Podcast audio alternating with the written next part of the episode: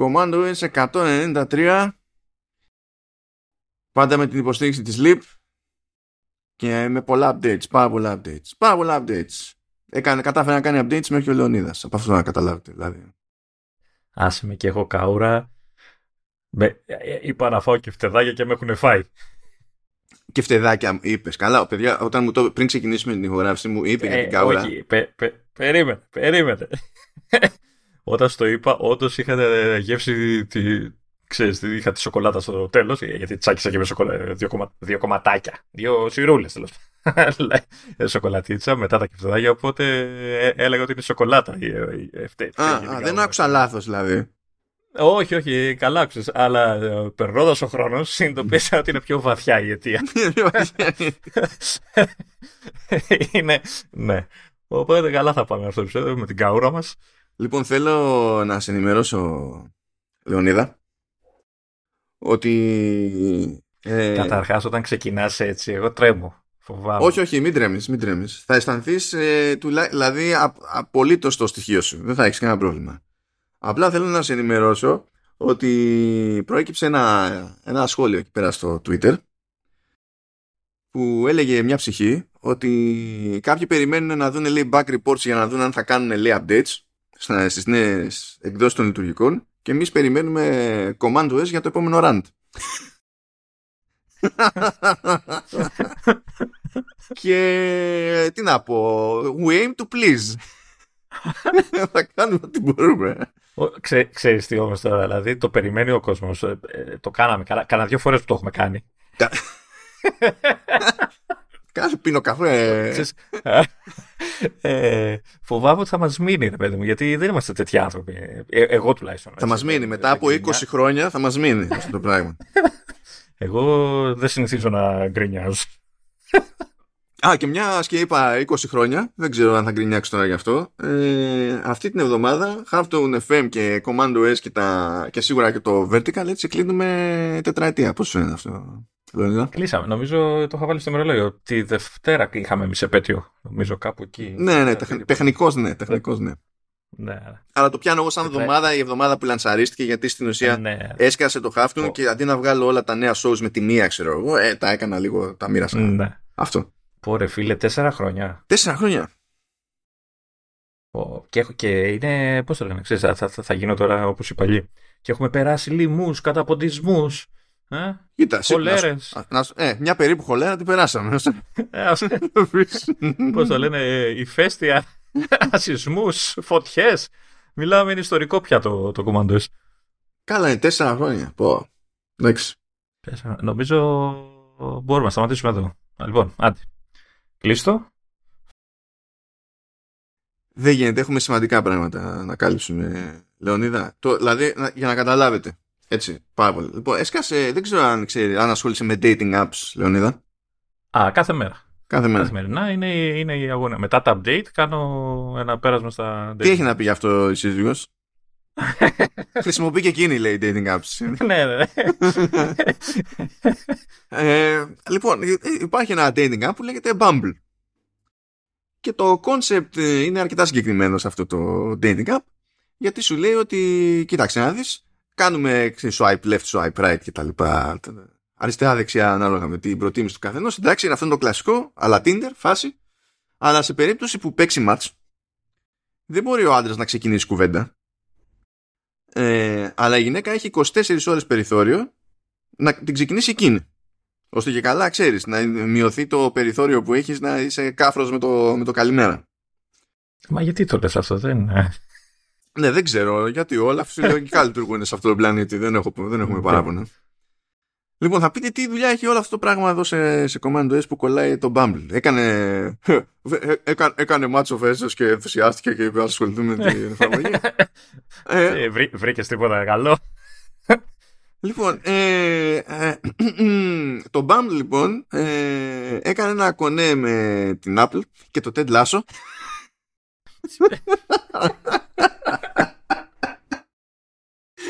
Ναι.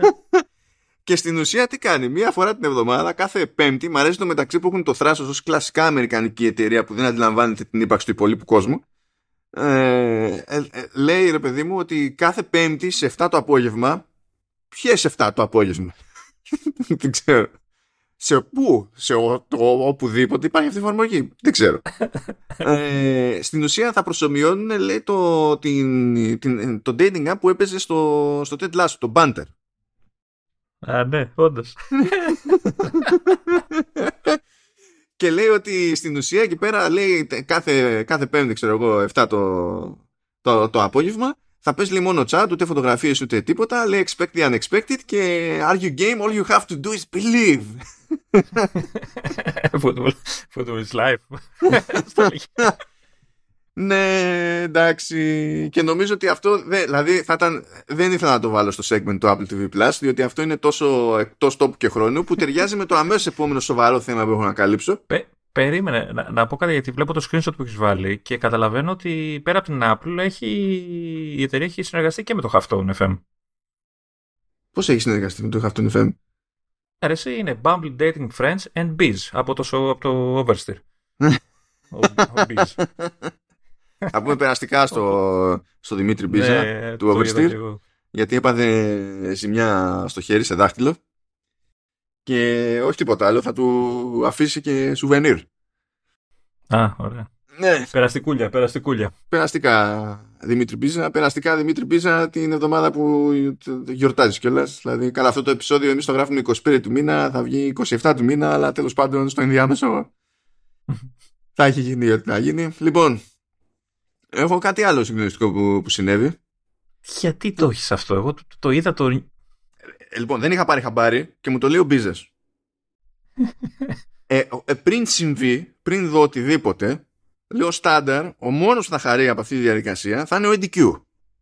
Ο EDQ είναι πάντα χαρούμενος. Ο EDQ φοράει πάντα το λάθος που κάμισε για την περίσταση, αλλά είναι πάντα ευτυχισμένος. Είχε σκάσει και με τον Tim Cook, ας πούμε, στη Γερμανία για Oktoberfest. Ο Cook ήταν αγκούρι, ο Q ήταν στον 7ο ουρανό. Λοιπόν, έκαναν ένα κονέ εκεί πέρα με τον Tim Cook στη Formula 1 στο American Grand Prix που λέει, τέλος πάντων, για να κουνήσει ο τύπος την καροσημαία. Και πραγματικά πριν γίνει ήμουν σίγουρος ότι το άτομο θα βαριέται. Και φυσικά το άτομο βαριότανε. Έτσι, δηλαδή... Δεν μπορεί να σου πω κάτι. Αυτό που βλέπω εγώ στο animation, ας πούμε, γιατί δεν είναι βίντεο, είναι σαν κυφάκι είναι αυτό τώρα. Πιστεύω είναι slow down. Δεν μπορεί να το κάνει τόσο. Όχι, το έκανε έτσι. Ο τίτλος εδώ του link είναι Tim Cook technically waved the checkered flag at the USGP.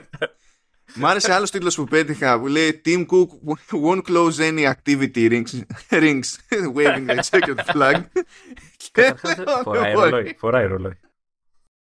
Μου φοράει και το Ultra από ό,τι βλέπω το ρολογάκι. Το πορτοκαλί το. Καταλάβα. Δηλαδή, ένα σχόλιο που άκουσα σε άλλο podcast ξένο.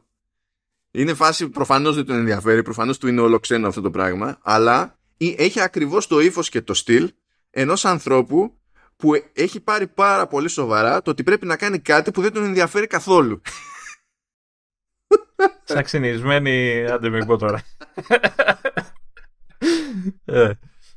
Πω το άτομο βαριέται που σύρευε. Γιατί το έκανε, είχε κάποιο διαφημιστικό σκοπό όλο αυτό το πράγμα, ρε παιδί μου. Γιατί αφού δεν το γούσταρε να το κάνει, γιατί το έκανε. Δηλαδή. Επίσης, γιατί το βάλαμε στο επεισόδιο, μπορεί να πεις. Το άλλο σχόλιο που είδα είναι ότι πρώτη φορά βλέπουμε Apple με Android.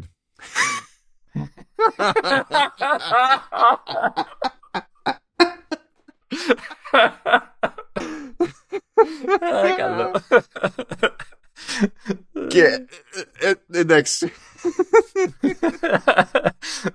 Πολύ καλό. Δεν κατανοώ πώς γίνεται να βαριέσαι τόσο πολύ να προσπαθείς να κουνείς μια σημαία. Δηλαδή το καταλαβαίνω. Μήπως ήταν βαριά η σημαία, ρε παιδί μου, και δεν μπορούσε. Ναι, ήταν αυτό, έφταιγε. Τι να πω, τέλος πάντων. Κατάφερες και βάλες την άχρηστη είδηση της ημέρας σε podcast, ας πούμε, έτσι. Μα είναι δυνατόν να το αποφύγουμε αυτό? Πραγματικά είναι δυνατόν να το αποφύγουμε? Δεν προσπαθεί το άτομο να το αποφύγουμε. Δηλαδή φαίνεται. Πώς θέλει να κάνει κανένα update για να είναι πιο χαρούμενο. Λοιπόν, τέλος πάντων, πάμε εκεί πέρα Apple TV μεριά. Λοιπόν, ανακοινώθηκε άλλο ένα ντοκιμαντέρ. Είναι κονέ εκεί με Apple Original Films, Unanimous Media και Proximity Media. Sky λοιπόν ένα ντοκιμαντέρ που λέγεται Underrated και στην ουσία ασχολείται με την καριέρα και την πορεία του Stephen Carey, που τώρα δεν ξέρω, δεν ξέρω αν χρειάζεται αυτή η διευκρίνηση, αλλά είναι στο NBA ο άνθρωπος. Κανονικά δεν πρέπει να χρειάζεται η διευκρίνηση, δηλαδή ναι, είναι τόσο μεγάλο όνομα ώστε να μην χρειάζεται, να μην πρέπει να χρειάζεται διευκρίνηση. Και στην ουσία από ό,τι φαίνεται τέλος πάντων λέει, δηλαδή θα πιάσει λέει από το ξεπέταγμα που έκανε εκεί που ξεχώρισε στο κολεγιακό του 2008, αλλά και το από εκεί και πέρα προφανώς τέλος πάντων. Λέει και το αρχικό σχετικό σνομπάρισμα που είχε παίξει στην περίπτωση του στο NBA, μέχρι την άνοδο του εκεί που είναι τώρα και τα λοιπά, μέχρι και ακόμη και με το καλύπτει μέχρι και το 2022. Πρέπει να έχει να τραβάνε ενδιαφέρον τέτοιου είδους ντοκιμαντέρ, έτσι, γιατί είναι, ποιο είναι το δεύτερο, το τρίτο που... Ναι, είχε ένα άλλο με τον Magic Johnson, είχε και άλλο μισό, έχω ξεχάσει τώρα τα πόσα έχει βάλει το μεταξύ. Ακόμα και αυτό που έγινε τώρα με τη Formula 1 και τα λοιπά, πρέπει να έπαιξε ρόλο ότι έχουν κάνει έτσι κι αλλιώς κονέ για να κάνουν ντοκιμαντέρ με τον Χάμιλτον. Κάπου πρέπει να συνδέονται όλα αυτά.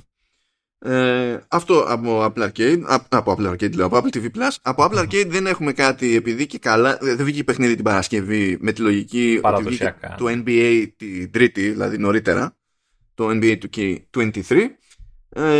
Αυτό που έχω να πω για το Apple Arcade, που είναι σπόντα και περισσότερο έχει να κάνει με τα updates που έσκανα στο λογισμικό, αλλά θα το πω για την ιστορία εδώ στο Apple Arcade, είναι ότι χωρίς να προειδοποιήσει κανέναν η Apple, με τις νέες εκδόσεις των λειτουργικών προσέθεσε υποστήριξη για ακόμη περισσότερα χειριστήρια.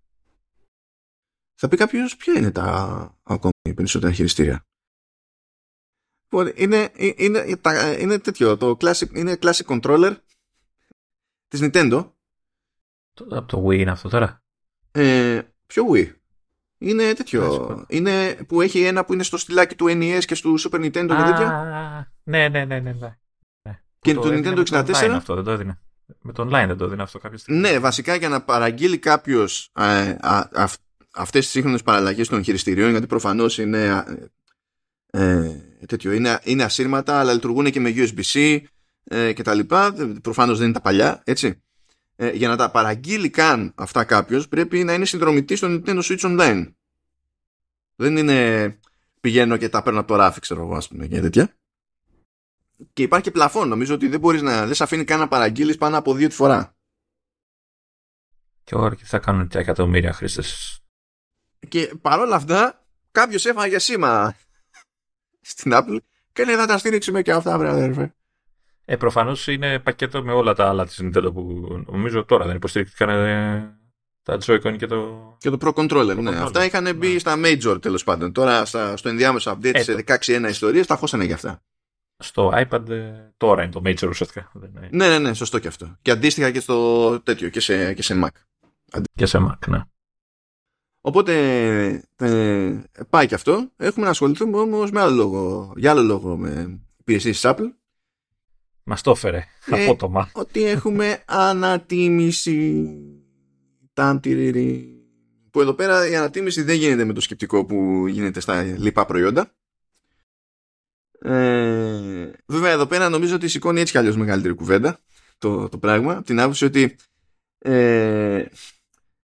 τέλος πάντων, μπορούμε να μιλάμε για ισοτιμίες, μπορούμε να μιλάμε για πληθωρισμό και διάφορα άλλα τέτοια σε hardware που εκεί πέρα το περιθώριο κέρδους μπορεί να είναι 30%, 35%, 40%. Αλλά όταν σου λέει ότι αλλάζει το κοστολόγιο μου το βασικό για να προσφέρω την υπηρεσία σε υπηρεσίες που έχουν 70% στο περιθώριο κέρδους, λες τώρα... Δεν ξέρω γιατί ακριβώς έπρεπε να σε λυπηθώ, ας πούμε, στην προκειμένη περίπτωση. Αλλά τέλος πάντων, ας πούμε τα βασικά. First things first. Δεν αλλάζουν οι τιμές σε iCloud Plus και σε Apple Arcade. Αυτές που ήταν, αυτές είναι. Αλλάζουν οι τιμές σε Apple TV Plus και Apple Music και λόγω αυτών αλλάζουν οι τιμές και σε Apple One που περιλαμβάνει και Apple TV Plus και Apple Music και Apple Arcade και iCloud Plus. Υποτίθεται λοιπόν ότι Apple TV Plus ανεβαίνει κατά $2 ή €2. Βάλτε αστερίσκο σε οτιδήποτε ακούσετε με ευρώ, γιατί υπάρχει ένα θέμα, θα το πιάσουμε μετά. Άρα πηγαίνει από 5 σε 7. Αυτό για το μηνιαίο. Στην ετήσια χρέωση πηγαίνει από 49 σε 69. Αυτό για Apple TV Plus. Apple Music πηγαίνει το μηνιαίο ατομικό από 10 σε 11 και το οικογενειακό από 15 σε 17. Και αντίστοιχα, και γενικά τα νούμερα υποτίθεται ότι είναι ίδια σε $, και τέτοιο, γι' αυτό δεν κάνω διευκρίνηση τώρα, αλλά ισχύει γενικά ο αστερίσκος σε ό,τι ακούτε για τη δική μας την περίπτωση. Και Apple One, υπάρχει το individual, το ατομικό τέλος πάντων, που πηγαίνει από τα 14.95 στα 16.95, το οικογενειακό από 19.95, 22.95, και το Premier, καλά, το Premier μας δεν μας απασχολεί, γιατί δεν διατίθεται εδώ, επειδή δεν έχουμε Fitness Plus και News Plus κτλ. Κοινώς από εδώ και από εκεί πηγαίνουν €2 πάνω. Τώρα, καλά, οι πιο ρηγμένοι όλων για πάντα είναι οι Βρετανοί, διότι έχουν ακριβώς τους ίδιους απόλυτους αριθμούς σε λίρα Αγγλίας, που μπορεί να έχει ξεφτυλιστεί η λίρα Αγγλίας με βάση τα προηγούμενα της δεδομένα, αλλά πάλι είναι το πιο ακριβό νόμισμα από τα τρία. Τέλος πάντων. Okay. Τώρα, τι παίζει, γιατί λέμε για τον αστερίσκο. Οι τιμές αυτές σε ευρώ είναι τιμές Γερμανίας. Διαφορά πρώτη. Η Γερμανία έχει 19% ΦΠΑ. Εμείς έχουμε 24%. Θα πει κάποιος, όχι πακέτο, σε εμάς είναι πιο ακριβά. Υπάρχει το εξής πρόβλημα. Και σε Apple Music και σε Apple One, οι τιμές που είχαμε εμείς μέχρι τώρα με 24% ΦΠΑ ήταν χαμηλότερες από αυτές που έπαιζαν σε άλλες χώρες της Ευρωζώνης. Δηλαδή, παράδειγμα, εγώ πληρώνω το Apple One, το Family. Και λέει λοιπόν ότι στη Γερμανία στην ουσία έχει €20 και θα πάει στα €23. 23. Στα 23. Το θέμα είναι ότι εγώ στην Ελλάδα το πληρώνω 17. Απ' την αρχή ισχύει. Απ' την αρχή, ναι. Δηλαδή ήμασταν εμείς παρακάτω. Αντίστοιχα στη μουσική, να το πάμε στο ξέχωρο, το ατομικό εδώ είχε 7, όχι 10. Και το οικογενειακό είχε 12, όχι 15. Οπότε ξεκινά, δηλαδή οι τιμές στο πριν, οι γερμανικές, ήταν πιο ψηλά από ότι ήταν οι τιμές που είχε διαλέξει η Apple για την Ελλάδα. Και επειδή δεν έχουν εφαρμοστεί ακόμα αυτές τις τιμές, δηλαδή χτες που τσεκάρισα, τώρα δεν ξέρω, την έχει δει το σύστημα, δεν μπορώ να δω τις ίδιες τους συνδρομές. Τι μου κρύβουν. Είπα, και είναι ο υπάλληλος είναι από πάνω και πατάει σβήνει τα νούμερα, ναι, και βάζει τα καινούργια. Αυτό δεν μπορείς να πεις. Όταν τσεκάρισα πάνω που έγινε η ανακοίνωση, γιατί εντάξει μπορεί να μην φαίνονται από τώρα, μπορεί να περάσει με την αλλαγή του μήνα, ας πούμε, είναι η τιμολόγηση. Όταν πήγα να δω, ας πούμε, αν φαίνονται οι τιμές οι νέες, στα διάφορα tiers, μου έδειχνε αυτές που ήξερα.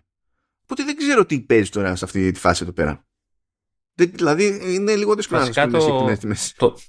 Το ερώτημά μας τώρα είναι, μέχρι να δούμε όντως τις τιμές, είναι αν απλά θα ανέβουν και σε εμάς €2 οι τιμές που είχαμε ή θα πάμε κατευθείαν στις τιμές Γερμανίας στο τόπο, ας πούμε. Αυτό είναι η απορία.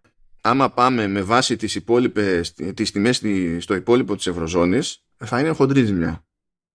Ναι, βέβαια. Χοντρή ζημιά, όχι, απ' την άουση δεν είναι ότι, πώς να σου πω, €23 το μήνα είναι το μεγαλύτερο εξόδων των εποχών. Σε μένα πληρώνω Apple One οικογενειακό, αλλά το άλμα, δηλαδή, ξέρεις, από τα 17 στα 23, €6 πάνω. Είναι μια υπηρεσία ακόμα. Ναι, είναι μεγάλο άλμα. Εμένα ανοίγουν οι συνδρομές στο iPad τουλάχιστον που βλέπω και λέει, ξέρω, Apple TV Plus, ανανέωση 1η Νοέμβρη, ξέρω, κτλ. 4,99 ακόμα. Τώρα, μόλις έρθει η ώρα θα γίνει αυτό, ή περιμένουν να στείλουν και κανένα email και να γίνει από την επόμενη φορά, δεν ξέρω. Δεν ξέρω κι εγώ. Θα δούμε. Θα επανέλθουμε προς αυτό όταν βγάλουμε άκρη με τις τιμές. Αυτό που πάντως είπε η Apple, εξηγώντας γιατί ανεβάζει τιμές Apple Music και Apple TV Plus, λέει το απόλυτα προβλεπέ σε Apple TV Plus Ότι ξεκινήσαμε, ήμασταν 3 και ο Κούκος, τώρα έχουμε πολύ πράγμα και έρχεται ακόμη περισσότερο πράγμα. Hey, you know. Ήρθαν κι άλλοι κούκοι.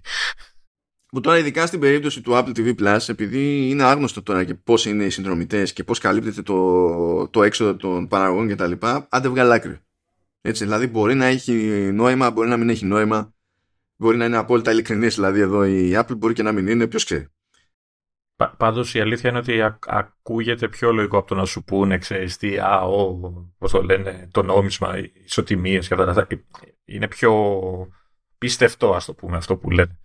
Ναι, ναι, θα μπορούσαν να σου πούνε με τις ισοτιμίες, αλλά επειδή το software είναι άλλο πράγμα, έτσι κι αλλιώς, δεν είναι σαν το υλικό δηλαδή, που κρέμεσαι από 1000 παράγοντες εκεί πέρα.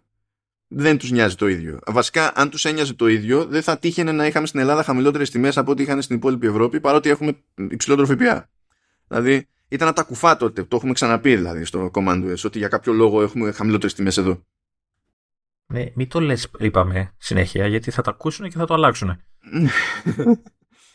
Apple Music είπαν το άλλο. Είπαν ότι ακριβένουν τα δικαιώματα της μουσικής, γιατί τέλος πάντων κάθε τόσο, κάθε μερικά χρόνια γίνεται επαναδιαπραγμάτευση το συμβάσιο με τις δισκογραφικές και ανεβαίνουν, λέει, ανεβαίνει το κόστος των δικαιωμάτων και έτσι εκ των πραγμάτων θα καταλήγουν, λέει, και περισσότερα χρήματα στους καλλιτέχνες κτλ.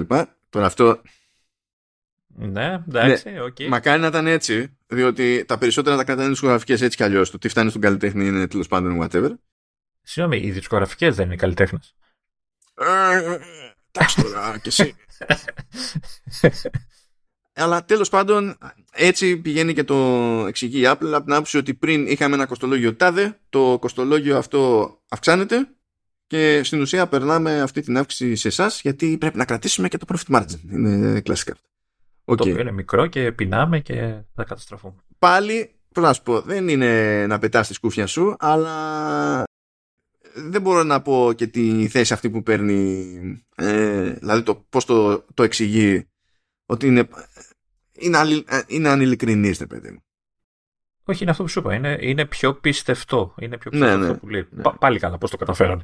Συνήθως, ναι, λένε μια μπουρδα και μετά αρχίζουν τις διευκρινήσεις. Ναι, γιατί δηλαδή, κάθε φορά που αλλάζει, ξέρω εγώ, Netflix τιμή στην υπηρεσία, σου λέει πιστεύουμε στη δύναμη του καταλόγου μας και θα συνεχίσουμε να επενδύουμε επιθετικά και γι' αυτό το λόγο κάνουμε αυτό και εκεί και φτιάχνουμε μια ιστοριούλα για καλά για να ακούγονται γαμάτι. Εδώ σου λέει ανεβαίνει το κόστος για μας, ανεβαίνει και για σας. Είναι περίεργα έτσι πραγματιστική η προσέγγιση από πλευράς Apple.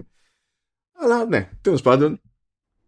Και κάπως έτσι ας πούμε ότι τελειώνουμε τις υπηρεσίες, γιατί δεν τελειώνουμε όντως με τις υπηρεσίες.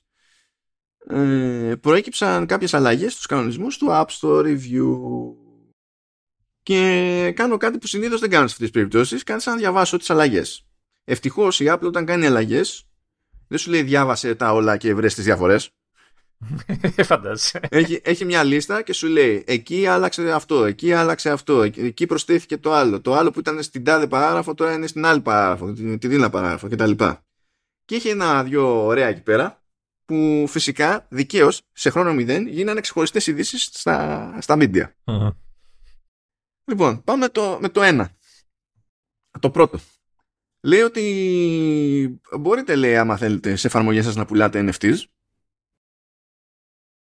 Αλλά διότι να, δεν γίνεται, λέει, να πουλάτε, η πώληση, η αγορά NFT να πηγαίνει πακέτο με ξεκλείδωμα λειτουργικότητα στην εφαρμογή. Δηλαδή άμα θέλετε να πουλάτε NFT, θα πουλάτε το NFT τέλος. Δεν θα του λέτε το αλλού αγόρασε NFT για να έχεις κάτι καλύτερο στην εφαρμογή. Να, οκ. Okay. Μέχρι εδώ καλά. Και μετά λέει το άλλο που φυσικά δεν πρόκειται να το δεχτεί κανένας, ας πούμε, στον χώρο του blockchain. Έτσι, και λέει, εφόσον είναι να γίνουν αγοραπολισίες NFT, πρέπει να χρησιμοποιήσετε το δικό μας σύστημα πληρωμής και θα κρατάμε 30%.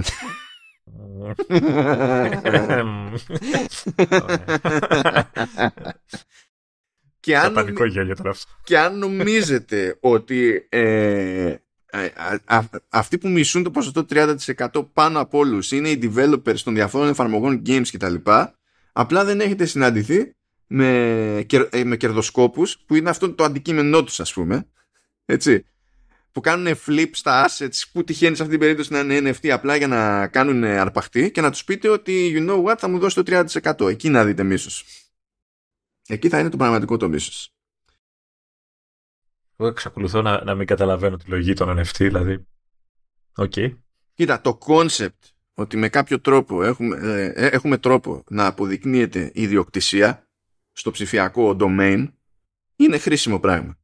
Το αστείο που το συζητάω και με τον Ηλία συχνά πυκνά στο Vertical Slice είναι ότι καταλήξαμε σε ένα τέτοιο σύστημα και το χρησιμοποιούμε για να αγοράζουμε και να πουλάμε μέχρι στιγμής μπουρδες, αλλά τελείως τυχαία δεν μπορούμε να το χρησιμοποιήσουμε για να καταλήγουμε να μας ανήκουν ψηφιακά αντίτυπα ταινιών, μουσικής και παιχνιδιών. Εκεί είναι, εκεί είναι που μπερδεύομαι εγώ, ας το πούμε. Δηλαδή, μέχρι στιγμής ό,τι έχω ακούσει από NFT είναι μπουρδα, το πες. Εντάξει, να το πω μπουρδα. Ναι, είναι μπουρδα. Είναι, πουλάμε art της πλάκας, ξέρω εγώ, γιατί έτσι. Πουλάμε χώρο σε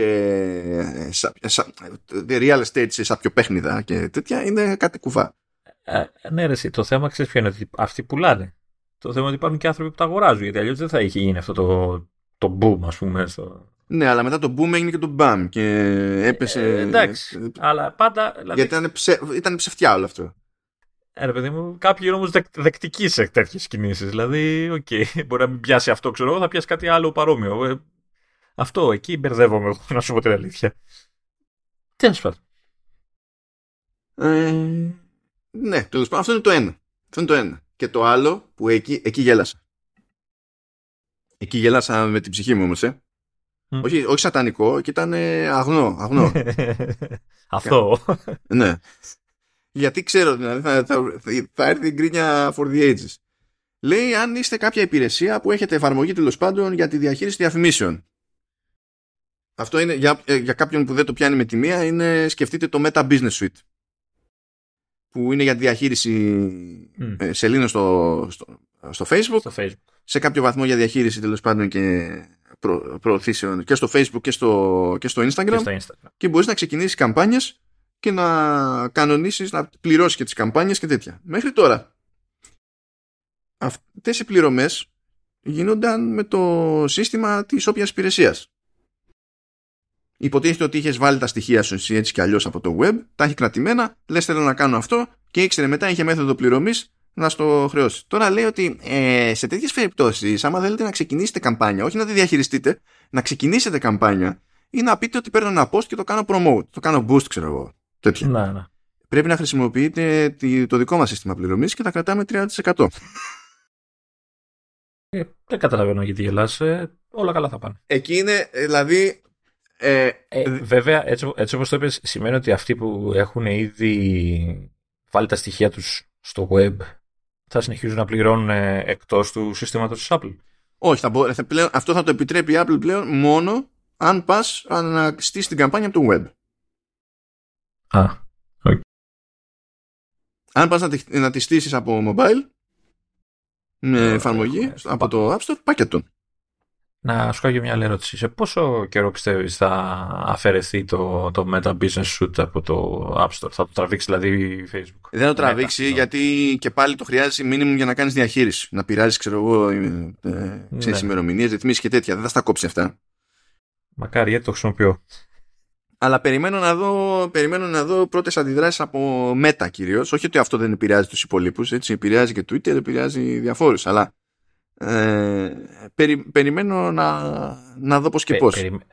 Περιμένεις ότι τι? Δεν ξέρεις τι αντιδραστάνε. Βασικά αυτό που περιμένω να δω είναι και πώς θα λειτουργήσει αυτό στην πράξη, γιατί έστω ότι δεν είχε κανένας αντίρρηση, έτσι, και όλοι ήταν χαρούμενοι με αυτό.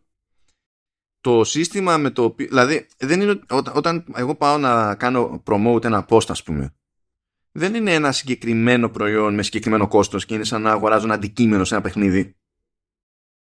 Βάζω εγώ από πότε μέχρι πότε θα τρέχει, τι ορατότητα θέλω να έχει, βάζω ένα budget εγώ συγκεκριμένο.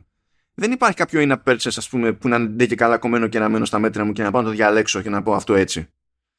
Και αν κρίνω από την αντίστοιχη προσπάθεια που είχε κάνει Twitter με το Twitter Blue, που αναγκάστηκε να έχει ως ξεχωριστό in-app purchase την κάθε συνδρομή που μπορεί να σου ζητήσει account. Δηλαδή αν έστω ότι εμείς ήμασταν στο Twitter Blue, ας πούμε, και είχαμε και οι δύο, προσφέραμε συνδρομές, έτσι.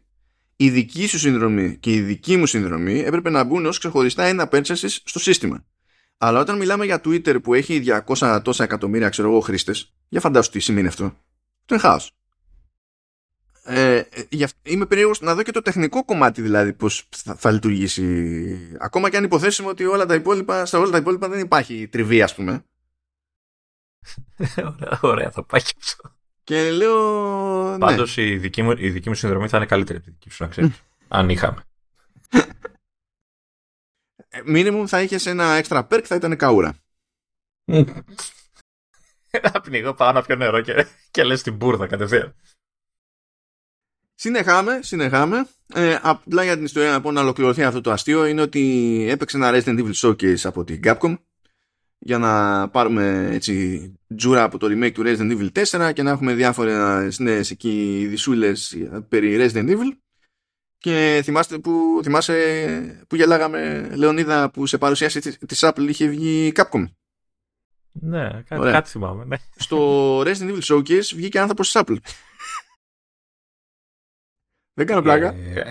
Έστριψε, άνοιξε λάθος πόρτα, πήγαινε για την τουαλέτα και έστριψε δεξιά αντί να πάει αριστερά. Ότι είχαν τύπο που είχε γράψει segment και έλεγε ότι super, ξέρω εγώ, που η Capcom έχει μπει στη διαδικασία και έχει κάνει port το RE Engine, ας πούμε, σε Mac και τρέχει natively σε Apple Silicon και σε συνδυασμό, λέει, με Metal 3 και με το δικό μας σύστημα scaling, λέει, που έχουμε κτλ. Μπορεί να παίξει ανθρώπινα είτε με native resolution είτε με scaled resolution σε οποιονδήποτε Mac με Apple Silicon, ξέρω εγώ, και τέτοια. Και βγήκε καπάκι ότι και ημερομηνία κυκλοφορίας 28 του μήνα, δηλαδή βγαίνει κανονικό port του Resident Evil Village στο τέτοιο. Θα βγει χωρίς το expansion που βγαίνει την ίδια μέρα, αλλά αυτό θα έρθει αργότερα. Πάντως είναι σημαντική ημερομηνία, γιατί δεν ξέρω πόσα χρόνια έχουμε να δούμε major release σε game για Mac και μάλιστα native, και δεν συμμαζεύεται. Βασικά το περίεργο είναι με το native της υπόθεσης Apple Silicon, γιατί βγαίνουν πολλά παιχνίδια μέσω Steam και για Mac, δεν είναι αυτό το θέμα, και μέσω GOG, ας πούμε, και τα λοιπά. Μιλάμε όμως για μεγάλο όνομα, μεγάλη κυκλοφορία. Το περίεργο εδώ είναι ότι έχει κάνει port τη μηχανή. Άρα είναι έτοιμη και για υπόλοιπες παραγωγές, ας πούμε. Ναι, γιατί η Capcom τη χρησιμοποιεί τη μηχανή αυτή παντού πλέον. Οπότε έχει γίνει το δύσκολο και μπορεί να μεταφέρει και άλλα πράγματα με γουστάρι. Αυτό είναι το περίεργο. Τώρα, αυτό δεν σημαίνει. Η Unreal Engine λειτουργεί σε Mac. Η Unity λειτουργεί σε Mac. Αλλά το τι σημαίνει υποστηρίζω το α ή το β, πόσο native είναι το native κτλ., εξαρτάται από τη δουλειά που έχει γίνει. Δηλαδή, πολλές φορές γίνεται μεσοβέζικη η δουλειά. Βάζουμε ένα translator, ας πούμε, για να αποδώσει τα του Vulcan σε metal.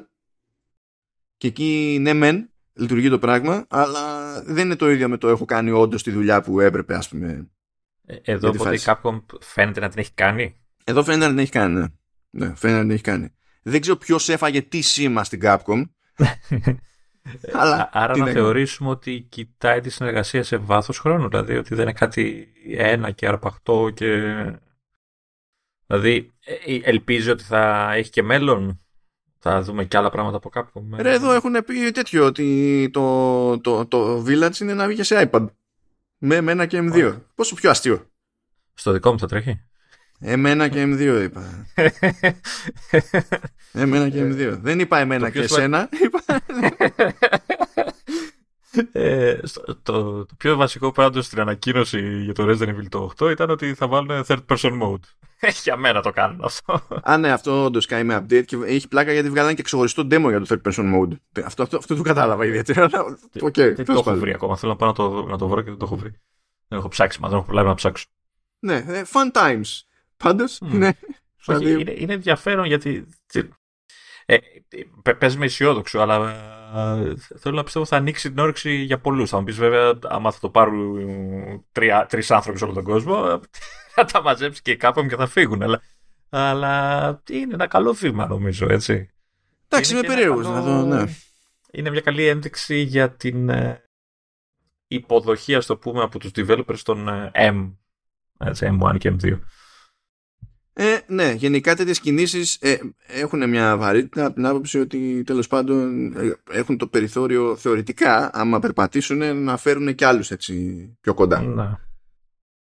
Λοιπόν, πάμε λίγο στα ενδοεταιρικά, διότι έχουμε αποχώρηση της Evans Hankey. Ζορίστηκα λίγο να συνειδητοποιήσω ότι είναι η Evans και όχι ο Evans. Βασικά ζορίζομαι λίγο να συνειδητοποιήσω ότι το Evans είναι μικρό όνομα. Αλλά, οκ, Evans Hankey. Η οποία στην ουσία είχε ένα... Ive 2. Θα την πω εγώ. Ναι, είχε πάρει τη θέση του Jony Ive και στην ουσία έκανε τα κουμάντα στο industrial design, εννοώντας το hardware design. Στο software design είναι ο Alan Dye. Αυτό εκείνος παραμένει. Είναι αυτή που πάχινε τις συσκευές της Apple. Εκεί που τις είχαμε κάνει θεόλεπτες, έχουν αρχίσει και παχαίνουν για να μπαίνουν θύρες. Φαντάζομαι. Ξέρω εγώ. Γιατί το timeline σε αυτά είναι και λίγο περίεργο. Το πότε ξεκινάει και πότε παίρνονται κάποιες αποφάσεις και τέτοια. Πήρε τη θέση του Ive το 2019.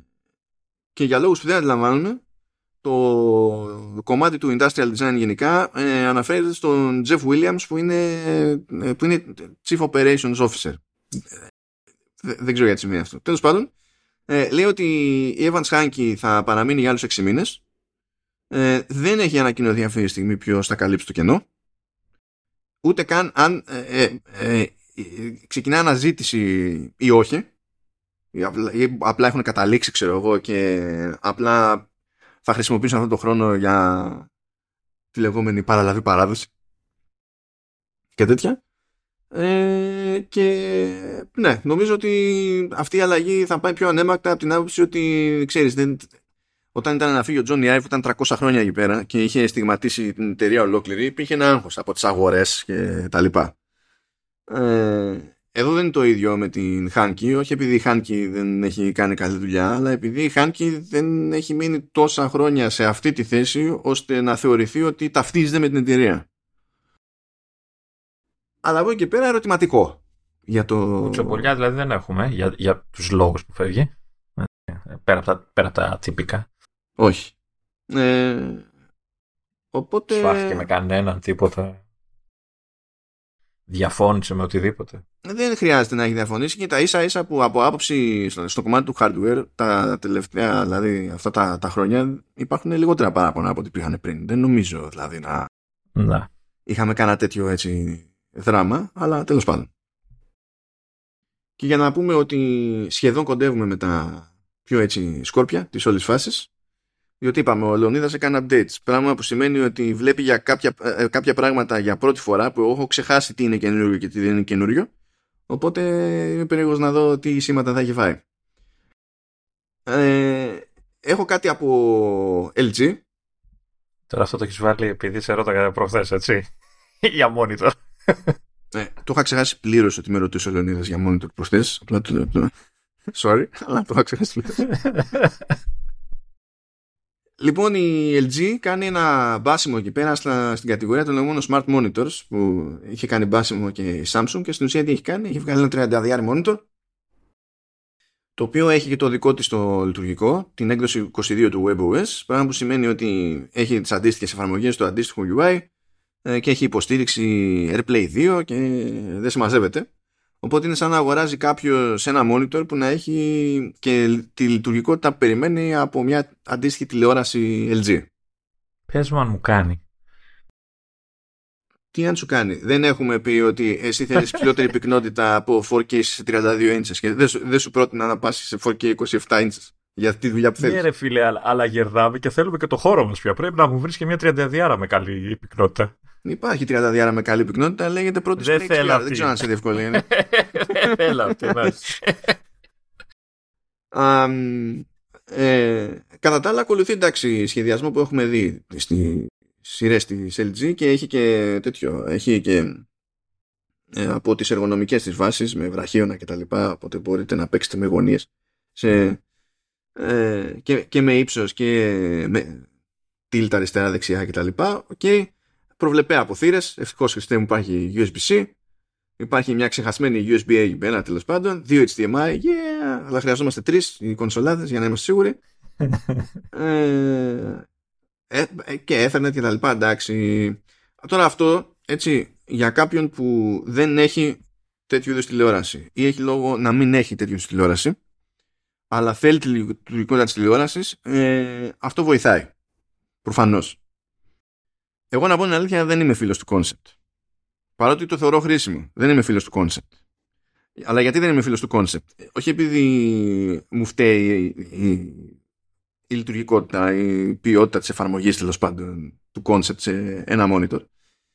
Κάνα πρόβλημα δεν έχω ως προς αυτό. Είναι ότι δεν θέλω, δηλαδή, και μόνο που έχει το δικό της λειτουργικό και το δικό της σύστημα, σημαίνει ότι έχω άλλη μια συσκευή που κάνει phone home. Και γενικά προτιμώ τα monitor μου να είναι σε αυτά τα θέματα όσο πιο χαζά γίνεται. Θέλω τα monitor να είναι monitor. Να του πετάω εικόνα και να ξέρει να κάνει με την εικόνα. Αυτό θέλω. Τώρα τα υπόλοιπα είναι δικό μου θέμα. Εντάξει, εσύ είσαι και γέρος άνθρωπος. Δεν είσαι ανοιχτός στις νέες ιδέες. Μεταξύ του να πάρω αυτή την έκδοση αυτού του monitor και το αντίστοιχό του που να μην έχει το δικό του λειτουργικό, εγώ θα πήγαινα σε εκείνο χωρίς λειτουργικό. Αλλά καταλαβαίνω γιατί σε άλλες περιπτώσεις είναι χρήσιμο. Και υπό νορμάλ συνθήκες θα με βόλευε και εμένα, διότι λόγω όρασης δεν μπορώ να πάω σε τηλεόραση που έχει από ένα μέγεθος τροφαντό, πιο τροφαντό και πάνω, διότι μου είναι δύσκολο μετά να καθίσω σε μια απόσταση που να λειτουργεί, να καταφέρω να βλέπω και όλη την εικόνα και αρκετά καλά ώστε να μπορώ να λειτουργήσω, επειδή τα μάτια μου είναι κούκου. Ενώ έτσι, ας πούμε, μπορώ να έχω κάτι το οποίο αν χρειαστεί μπορεί να λειτουργήσει και σαν τηλεόραση σε κάποια επίπεδα λειτουργικότητας. Αυτό δεν σημαίνει ότι έχει tuner, παιδιά, έτσι. Δεν είναι τηλεόραση, είναι πάλι monitor. Απλά έχει όλα τα υπόλοιπα και σε αυτό το tuner. Σκεφτείτε το κάπως έτσι. Και δεν με χαλάνε διάφορες ευκολίες και δεν με χαλάει το AirPlay καθόλου, ας πούμε. Δηλαδή έχεις ένα monitor παραδίπλα που δεν το έχεις συνδεδεμένο πάνω σε Mac καθόλου, ας πούμε, και μπορείς να χρησιμοποιήσεις το AirPlay. Ή το έχεις συνδεδεμένο, ξέρεις, τηλέφωνο, είναι μπαμ. Αυτό είναι win. Που για να το προσομοιώσω εγώ με ένα, ας το πούμε, χαζό monitor, πρέπει να πληρώσω Apple TV. Οκ, αλλά εγώ σας λέω για τα κολλήματα τα δικά μου είναι κολλήματα δικά μου. Το έβαλα όμως το πρόγραμμα εδώ γιατί αντιλαμβάνομαι τη χρησιμότητα, γι' αυτό. Το περίμενα και πιο ακριβό. Εντάξει, θα μπει στην αμερικάνικη τιμή, αλλά δεν ξέρω, $500 λέει. Το περίμενα πιο πάνω. Όχι, εντάξει, έχει επιλογές γενικά σε τιμές που βγάζουν νόημα. Η LG δεν είναι... Και ωραία βάση, ωραίο το αναβοκατεβαίνει, κάνει ράνι, ωραίο. Ναι, όχι, είναι ωραίο, σαν στήσιμο είναι ωραίο. Και για τέλος, στα σκόρπια, τι έχω, you guessed it, έχω CAMO, γιατί το παρακολουθούμε. Το παρακολουθώ από βίτσιο το CAMO, έτσι. Και εγώ, ξέρεις, σκάει η είδηση ότι κάνει update και μπαίνω και το κάνω και βλέπω αν μπορώ να δω, γιατί έχω το free εγώ. Αυτό μπορούσα να το δοκιμάσω. Το παρακολουθώ από βίτσιο ακριβώς επειδή υπάρχει το Continuity Camera πλέον με Ventura και είμαι πάρα πολύ περίεργος να δω, ξέρεις, τι προσπάθειες θα κάνει αυτή η εταιρεία ώστε να ξεχωρίζει. Εντάξει, ναι, να σου πω κάτι, και μόνο ότι υποστηρίζει και άλλα λειτουργικά και κουλουπού, δεν θα χάσει ποτέ τη χρησιμότητά της, η εφαρμογή τουλάχιστον. Για όποιον δεν θυμάται, το CAMO, CAMO είναι εφαρμογή για τα κινητά. CAMO Studio είναι εφαρμογή που χρειάζεται να τρέχει σε Mac ή Windows, τέλος πάντων. Στην ουσία τι κάνει αυτό το κόμπο, επιτρέπει στο χρήστη να χρησιμοποιεί τις κάμερες του κινητού του για webcam. Και έχει το περιθώριο να φτιάξει κάποιες βινιέτες στάνταρ. Μπορεί ειδικά να χρησιμοποιήσει διάφορα εφέ, ειδικά με την πληρωμένη την έκδοση που υπάρχει επιλογή για license ενός έτους ή για lifetime, σε άλλες τιμές προφανώς. Έχει και περισσότερες επιλογές στην ανάλυση, δεν έχει cap στο 720p, πηγαίνει 1080 ας πούμε. Τώρα χρησιμοποιεί και τον αισθητήρα 4K για να κάνει crop και το αντίστοιχο του center stage, σκεφτείτε το κάπως έτσι. Και πάει λέγοντας. Και προφανώς τώρα έχει ανταγωνισμό από την ίδια την Apple με τον ερχομό του Continuity Camera, αλλά όπως είπε και ο Λεωνίδας, η διαφορά σε σχέση με το Continuity Camera είναι ότι αυτό το CAMO λειτουργεί και με Android smartphones και με Windows PCs και τέτοια, οπότε μπορεί να καλύψει περισσότερο κόσμο. Μια βασική διαφορά που υπήρχε όμως ήταν ότι χρειαζόταν καλώδιο. Ενώ για continuity camera δεν χρειάζεται ντε και καλά σύνδεση του τηλεφώνου σε Mac. Αλλάζει αυτό με την έκδοση 1.9, διότι πλέον μπορεί να λειτουργήσει και μέσω Wi-Fi.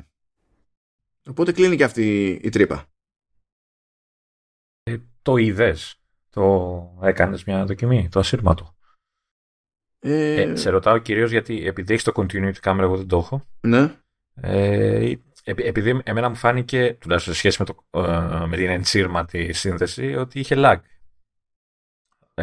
Όχι κάτι πολύ τραγικό, αλλά αρκετά αισθητό. Ναι, εντάξει, και χωρίς να με σε κλείσει, έτσι, απλά σύνδεσα τις δύο συσκευές. Τώρα μπορεί να φύγει το setup μου, επειδή είναι πιο παλιό το κινητό, ξέρω, γι' αυτό δεν ξέρω. Όχι, εντάξει, ότι προστίθεται latency. Και ως προς αυτό το continuity camera είναι λίγο πιο εντάξει. Αλλά νομίζω... Αυτό ήθελα να ρωτήσω, αν είναι καλύτερο το continuity. Ναι, κοίτα, νομίζω ότι γενικά σε αυτή τη συζήτηση, σε αυτό το σενάριο, το βάζω ασύρματα. Δεν είναι η καλύτερη ιδέα γενικά. Εφόσον μπορείτε να το βάλετε ενσύρματα, καλύτερα να το βάλετε ενσύρματα. Μάνι αν το βάλετε ασύρματα, και η άλλη μπαταρία του τηλέφωνο. Και γενικά στο CAMO και περισσότερο, διότι πρέπει να τρέχει, να είναι στο προσκήνιο η εφαρμογή CAMO στο κινητό, που μπορεί μόνη της να σβήσει την οθόνη για να γλιτώσει κάποιο ρεύμα. Αλλά γενικά, επειδή είναι ένα πράγμα που τρέχει μέσα σε ένα άλλο πράγμα και δεν είναι μέρος του συστήματος, ας πούμε, και ή περισσότερο σχέση με το continuity camera. Αν είναι για κάτι γρήγορο, τότε εντάξει, δεν χάθηκε ο κόσμος, ξέρω εγώ, πάτε και με Wi-Fi. Δεν θα σας νοιάξει και το όποιο latency σε κάθε περίπτωση, θα είστε ok. Αλλά και στις δύο μπάντες, αν έχετε το περιθώριο να δουλέψετε με καλώδιο, καλύτερα να δουλέψετε με καλώδιο. Μίνιμουμ δεν χρειάζεται να αναρωτιέστε καθόλου για την κατανάλωση εκείνη την ώρα, ας πούμε, και το τι γίνεται. Η αλήθεια είναι ότι θα ήθελα να δω αν έχει την αναλογία που έχει το sidecar με το duet, ξέρω εγώ. Που το duet είναι ok, αλλά έχει σαφές lag, ενώ το sidecar είναι αρκετά. Και μιλάμε για ενσύρματα κιόλας στη συγκεκριμένη περίπτωση. Είναι πολύ πιο άμεσο το sidecar. Και ήθελα να δω αν έχει τέτοιου είδους διαφορά μεταξύ των δύο. Πάντως δουλεύει. Έχει μια μικρή διαδικασία. Αν κάποιο QR code, νομίζω κάνεις για να μιλήσουν οι δύο συσκευές μεταξύ τους. Να κάνεις το πρώτο το pairing. Ναι. Κάνεις ένα pair. Αυτό που σίγουρα πιθανότατα βοηθάει η ασύρματη σύνδεση είναι στη φάση δέχομαι κλίση, ξέρεις, που δεν την περίμενα για τη στιγμή, οπότε θεωρητικά σετάρετε πιο γρήγορα, στείνεις κινητά πιο γρήγορα για να μιλήσεις κτλ. Μάλλον δεν μου έχει τύχει, αλλά έτσι το φαντάζομαι. Πάντως να πω ότι για μένα το πιο χρήσιμο, που αυτό ισχύει στην πληρωμένη την έκδοση του CAMO, το πιο χρήσιμο πράγμα που έχω βρει εγώ εξακολουθεί να είναι ότι σε εκείνη την περίπτωση με το CAMO μπορείς να χρησιμοποιήσεις το LED flash της συσκευής για να φωτίσεις. Κάτι που δεν κάνει continuity κάμερα. Ναι, περίεργος όμως που δεν το κάνει. Ναι, θα έπρεπε κατ' εμένα να έχει κάποιο είδους επιλογή να το κάνει αυτό το πράγμα. Ως προς αυτό δηλαδή υπάρχουν ένα μάτσο σενάρια στα οποία απλά δεν πρόκειται να με εξυπηρετήσει το continuity κάμερα, ενώ το κάμω θα με εξυπηρετήσει. Ναι. Αλλά εκεί έχει σημασία τι κάνει, τι χρήση κάνει και ο καθένας. Και ας πούμε ότι τελειώσαμε τα πιο σκόρπια και πριν περάσουμε στην αναπόφευκτη γκρίνια του Λεωνίδα, που δεν έχει σημασία αν έχεις σκεφτεί ότι θα κάνει γκρίνια, σίγουρα θα καταλήξεις να γκρινιάζει για κάτι. Μπορούμε να βάλουμε ως buffer κάτι ευχάριστο για να γεμίσουν οι μπαταρίες με θετικά, έτσι, συναισθήματα, για να τα κάψει μετά όλα ο Λεωνίδας. Οπότε έχουμε να κάνουμε ένα πέρασμα από τη LEAP, η οποία συνεχίζει και την ευχαριστούμε που στηρίζει το Κομάντο S. Και βέβαια και το Vertical Slice και στο σύνολο το Halftone FM. Είναι το Creative Studio που έχουμε παρέα εδώ και καιρό πλέον. Και δηλώνει Creative Studio διότι κάνει τα πάντα όλα, αλλά με δημιουργική προσέγγιση. Γι' αυτό έχει μπλέξει με ένα μάτσο διαφορετικά projects και concepts μεταξύ τους.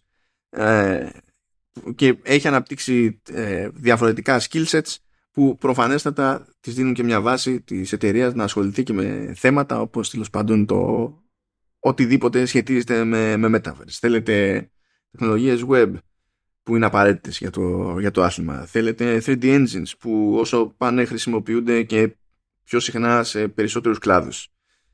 Από prototyping μέχρι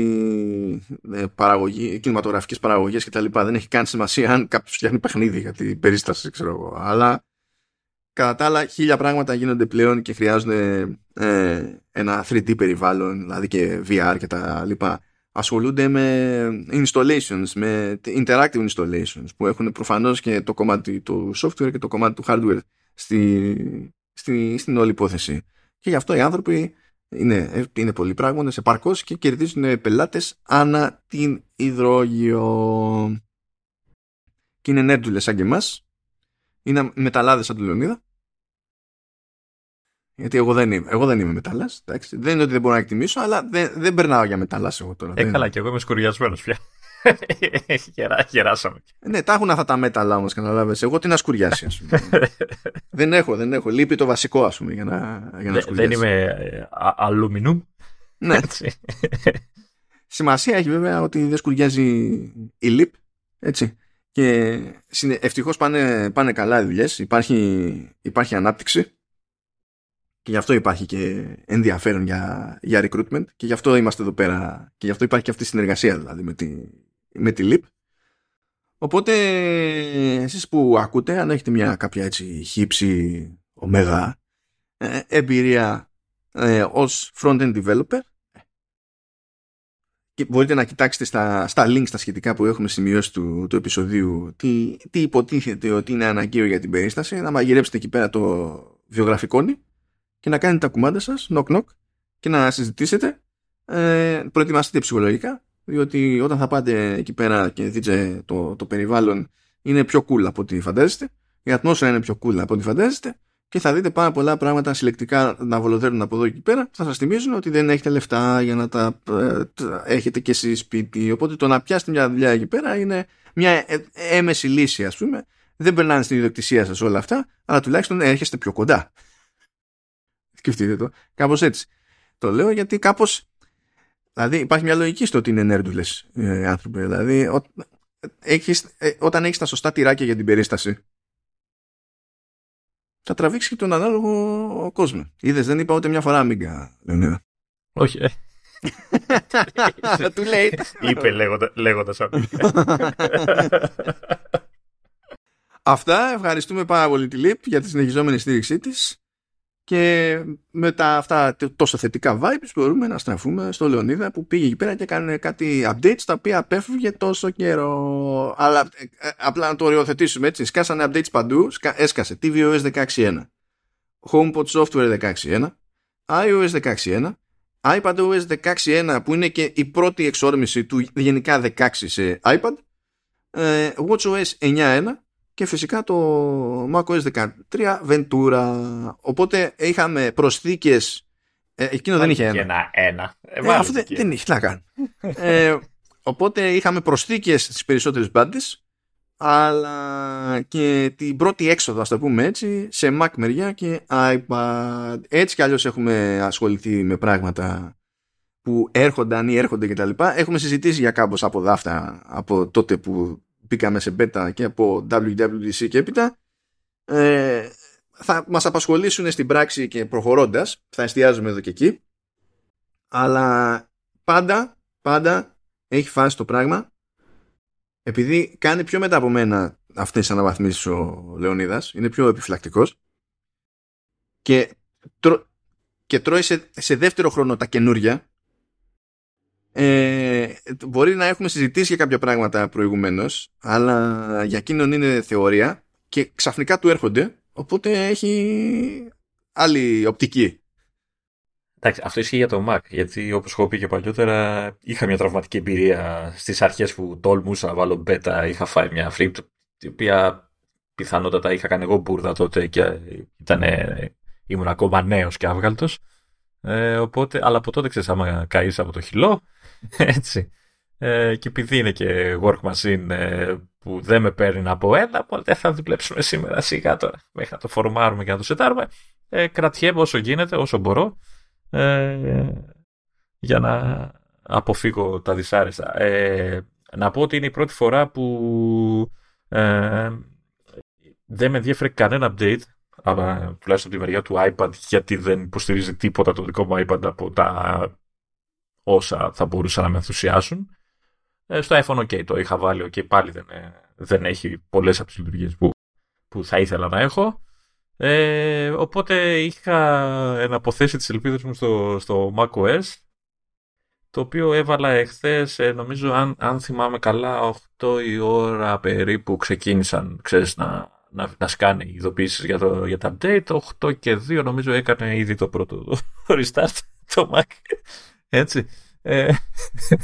Ναι, και η μεγάλη μου απορία, περιέργεια, το στίχημα που είχα βάλει με τον εαυτό μου ήταν το Stage Manager. Το σύστημα που όλοι ξέρουμε, και το ένα και το άλλο, και ο νέος τρόπος multitasking και αυτά, που φαίνεται, τουλάχιστον εμένα μου φαινόταν ωραίος στις εικόνες και στα βίντεο που δείχναν και όλα αυτά. Και στα αρχίσαμε. Μου φαινόταν ωραίος στις εικόνες και τα βίντεο, αρχίσαμε. Σταμάτα, γιατί θα βγεις κακός. Πρόσεχε.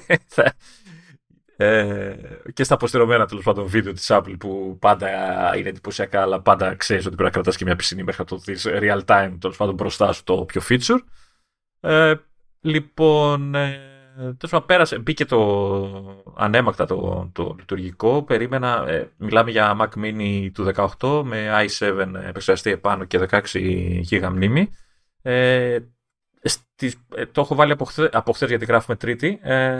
Δεν έχω παρατηρήσει ακόμα, είναι νωρίς βέβαια, κάποια, ξέρεις, να βαραίνει το σύστημα για αυτά. Μια χαρά πηγαίνει, ok. Είναι η πρώτη πάντα απορία που έχει κάποιος όταν κάνει αναβάθμιση σε νέο λειτουργικό. Οπότε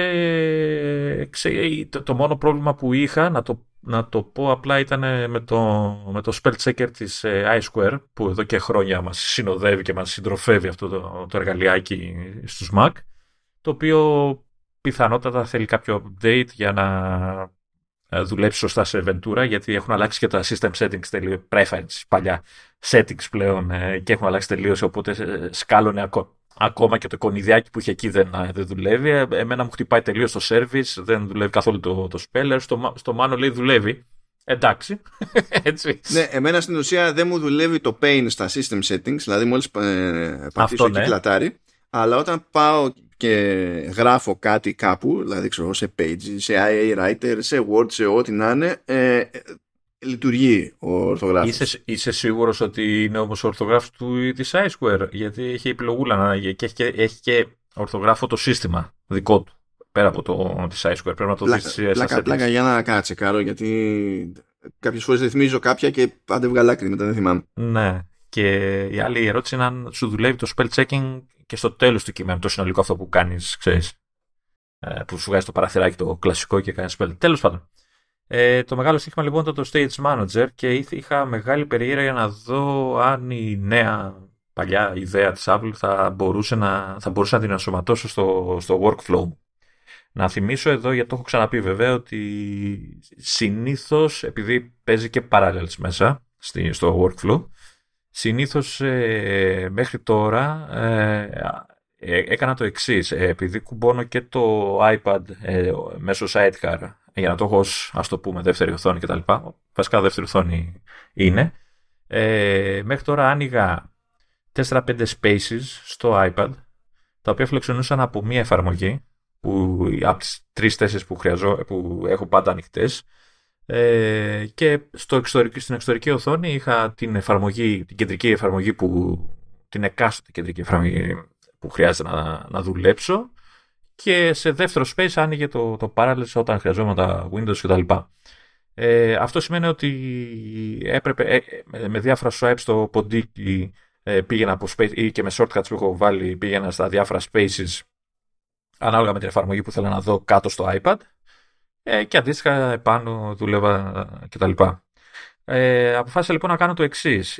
Είπα αυτές τις εφαρμογές που τις έχω στάνταρ ανοιχτές θα τις πετάξω στο Stage Manager.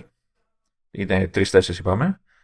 Και στο iPad θα έχω ανοιχτά εφαρμογές που θα με δυσκόλευαν να τις έχω minimized, ας το πούμε, στο Stage Manager. Θα ήθελα να τις έχω συνέχεια ανοιχτές. Οπότε άνοιξα 2 από τα 5 που άνοιγα, 4 όπως άνοιγα spaces, ώστε να έχω την εφαρμογή που ήθελα να βλέπω και να μεταφέρω πληροφορίες που χρειάζομαι αυτόν, χωρίς να κάνω κάποια άλλη κίνηση, κάποιο alt tab ή οτιδήποτε.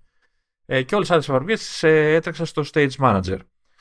Τις είχα στο Stage Manager. Λοιπόν, να πω, οι εφαρμογές αυτές είναι ο Safari, ο Chrome, ένα Skype που τρέχει και το Spark ως email κτλ.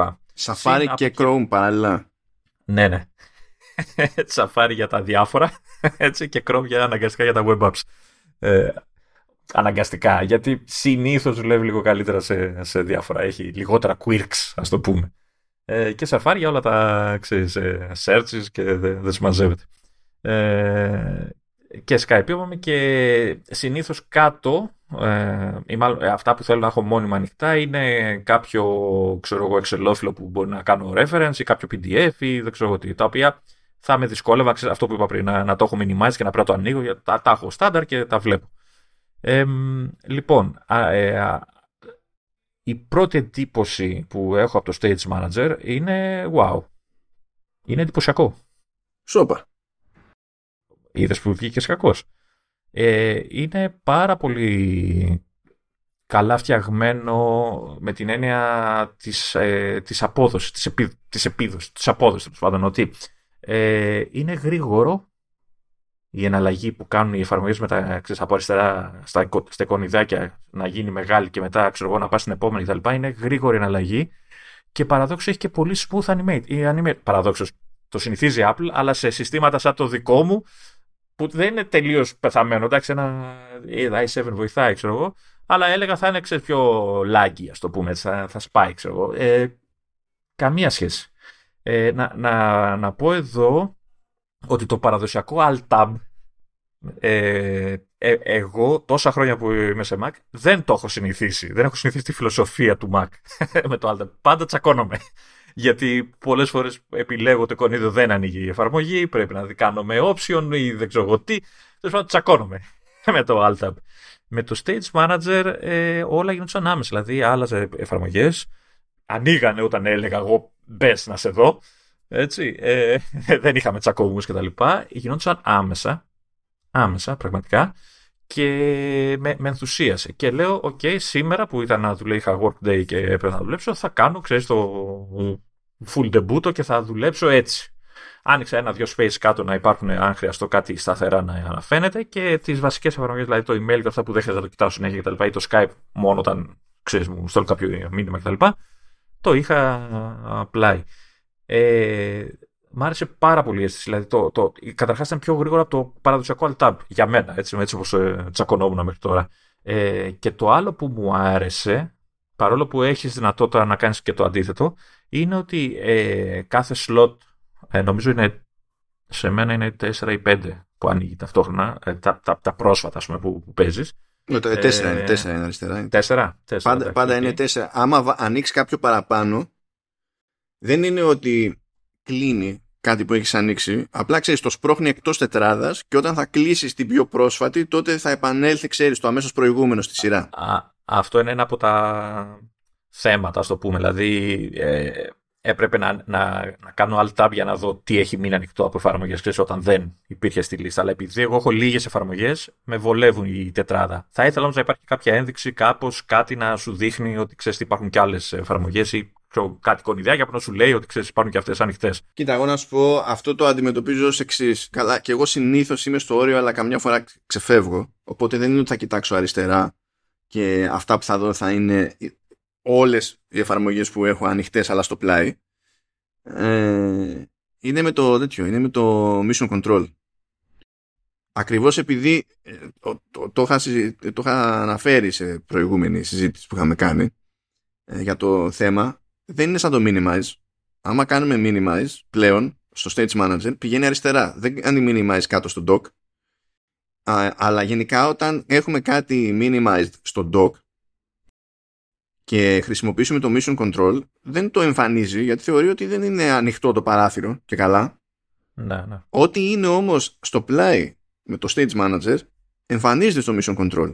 Οπότε νομίζω ότι αυτός είναι πιο γρήγορος τρόπος να κάνεις άλμα και να έχεις και πλήρη εικόνα για το τι είναι ανοιχτό, ακόμη και από το Alt-Tab σε τέτοια περίπτωση. Ναι, όχι, είναι σίγουρα το πιο γρήγορο και ειδικά από τη στιγμή που έχεις ποντίκι trackpad με gesture που μπορεί να το ορίσεις και να σου ανοίγει το μισό control άμεσα χωρίς να ψάχνεσαι. Παρ' όλα αυτά δεν θα με χάλαγε να υπάρχει μια ένδειξη, τουλάχιστον σου λέει ότι ξέρεις υπάρχουν και άλλες ανοιχτές και τα λοιπά. Να το βλέπεις με μια ματιά δηλαδή, να μην χρειάζεται να κάνεις το οτιδήποτε. Αυτό που μου άρεσε πάρα πολύ είναι αυτή η λογική του μία εφαρμογή στο κέντρο και οι υπόλοιπες όποτε τις χρειαστείς εναλλαγή. Και μου άρεσε πάρα πολύ το εξής, ότι έμπαινα στο Spark, ας πούμε, στο email και έβλεπα το email και ξέρεις, έκανα jump πριν ήμουν στο Chrome, πήγαινα να δω κάτι στο email για να γυρίσω μετά στο Chrome. Μου άρεσε πάρα πολύ το ότι ήμουν στο Chrome με κεντρικά, ξέρεις, στο παράθυρο ανοιχτό στο κέντρο κτλ.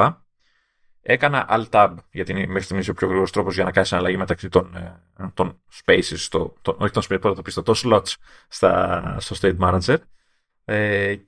Και η λειτουργία του έχεις το Chrome, κάνεις Alt-Tab, φεύγει το Chrome μόνο του και έρχεται το Spark, δουλεύεις και ξαναθες να επιστρέψεις στο Chrome, φεύγει μόνο του, εννοώ με μία κίνηση, το Spark ξαναμαζεύεται και ξαναέρχεται το Chrome χωρίς να έχεις 400 παράθυρα από πίσω κρυμμένα και το τακτοποιό να φαίνεται.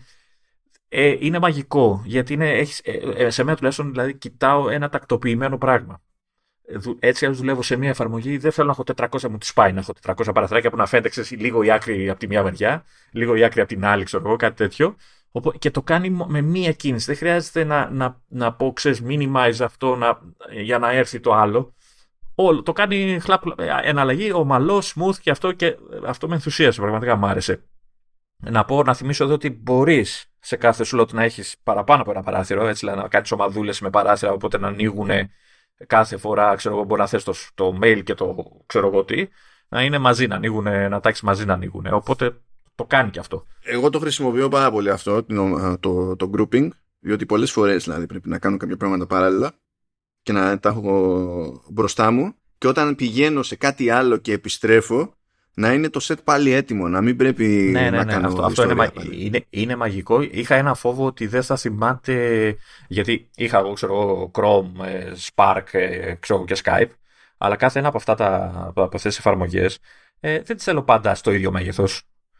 Έτσι, παρόλο που ήταν σε διαφορετικά και ήθελα ξέρω, το Chrome να πιάνει όσο γίνεται μεγαλύτερο γιατί δουλεύω, γράφω εκεί έτσι, και ήθελα να βλέπω. Το Spark και αυτό πιο μικρά παράθυρα. Ευτυχώς θυμάται κάθε slot το size που έχεις ορίσει για την εφαρμογή. Ναι, τα κρατάει όλα. Αυτό που λες με το grouping θα το δοκιμάσω στο δεύτερο χρόνο για να δω μήπως μπορώ να έχω αυτό που έλεγα πριν ότι ξέρεις, εγώ πετάω την μία εφαρμογή που θέλω να έχω στάνταρ, να την πετάω σε space κάτω στο iPad. Βέβαια.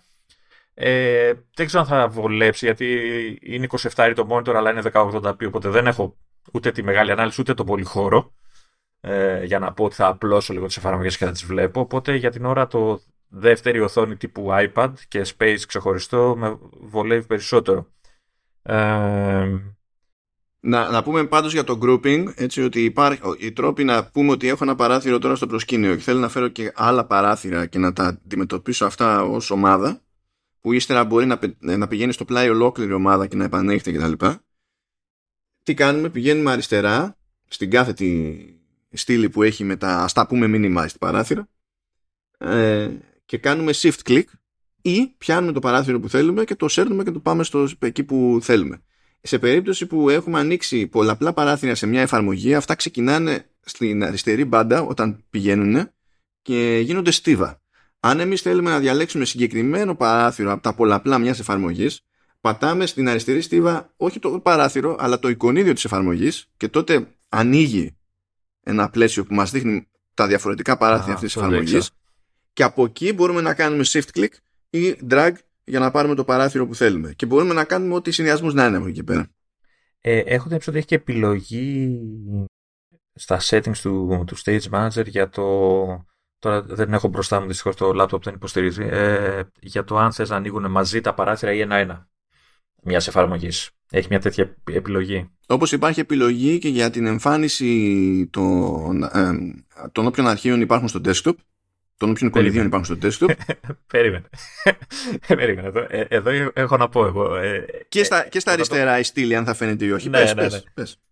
Θυμάμαι ότι αυτό ήταν παλιά, δεν λειτουργούσε. Η πρώτη έκδοση του Stage Manager που είχε βγει στις beta δεν εξαφάνιζε το desktop και δεν δούλευε, δεν είχε την επιλογή και τη βάλανε. Εξακολουθεί να είναι μυστήρια η επιλογή το να μην είναι πάνω τα αρχεία. Ώρες δηλαδή με δυσκολεύει, διότι τι γίνεται. Η λογική είναι ότι αν δεν στα δείχνει, αλλά στην πραγματικότητα είναι εκεί. Και αν εσύ θέλεις κάποιο αρχείο από το desktop, κάνεις κλικ πάνω στο desktop, τότε σου εμφανίζει τα αρχεία και διαλέγεις, κάποιο, ξέρεις, και τα ανοίγεις ή το σέρνεις και τα λοιπά. Αλλά τρώει πολλά μπερδέματα εκεί πέρα το UI, πότε ακούει, πότε δεν ακούει, και απλά με εκνεύρισε και τώρα τα έχω εκεί να είναι στάνταρ. Και ξέρω ακριβώς, είναι η συμπεριφορά που περιμένει κάποιος όλα τα χρόνια στο desktop του Mac και τέλος. Αυτό. Οπότε εντάξει, αλλά αυτή η διαφορά που λες ότι στην αρχή στις beta δεν υπήρχε αυτή η επιλογή και τα εξαφάνιζε ο κόσμος να χαλάσει, αυτό εξακολουθεί και είναι το στάνταρ στο Stage Manager σε iPadOS. Και δεν έχει επιλογή για να εμφανίσει κάτι άλλο, γιατί δεν σε αφήνει έτσι κι αλλιώς το iPadOS να πετάξει το desktop αρχεία. Είναι και το default option όταν ξεκινάς το Stage Manager. Δηλαδή, όταν το άνοιξα, που δεν θυμόμουν από πού ανοίγει και έπρεπε να ψάξω να σκεφτώ πού είναι, και είναι στο Control Center και δεν ξέρω τι. Όταν το ανοίγει για πρώτη φορά, λοιπόν, η πρώτη ρύθμιση που κάνει το default είναι ότι να σε εξαφανίσει. Είναι και μετά το πας και το αλλάζεις κτλ. Εμένα μ' αρέσει να έχω τα αρχεία, γιατί έχω και τους δίσκους εγώ. Μου έχει μείνει από Amiga, είπα εγώ Amiga σήμερα, να έχω τα εικονίδια των δίσκων αυτό. Όχι ότι τα χρησιμοποιώ, απλά μου αρέσει να υπάρχουν. Έτσι, επίσης έχω βάλει ωραία εικονίδια.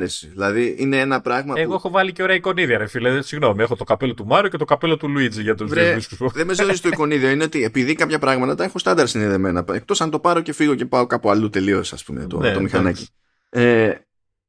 Απλά πιάνουν χώρο. Και τι γίνεται, χρησιμοποιώ συνήθως εγώ αρκετά συγκεκριμένους φακέλους στα εξωτερικά drives, αυτούς που ξέρω ότι χρησιμοποιώ πιο συχνά, τα έχω στα favorites στο Finder και δεν υπάρχει σενάριο στο οποίο θα πάω και θα ανοίξω το εξωτερικό drive και θα πάω μετά. Ούτε για μένα, αλλά τα θέλω εκεί. Έτσι είναι ψυχολογικό το θέμα. Εντάξει. Λοιπόν, το άλλο που μου άρεσε πολύ, αλλά θα ήθελα μια επιλογή εκεί.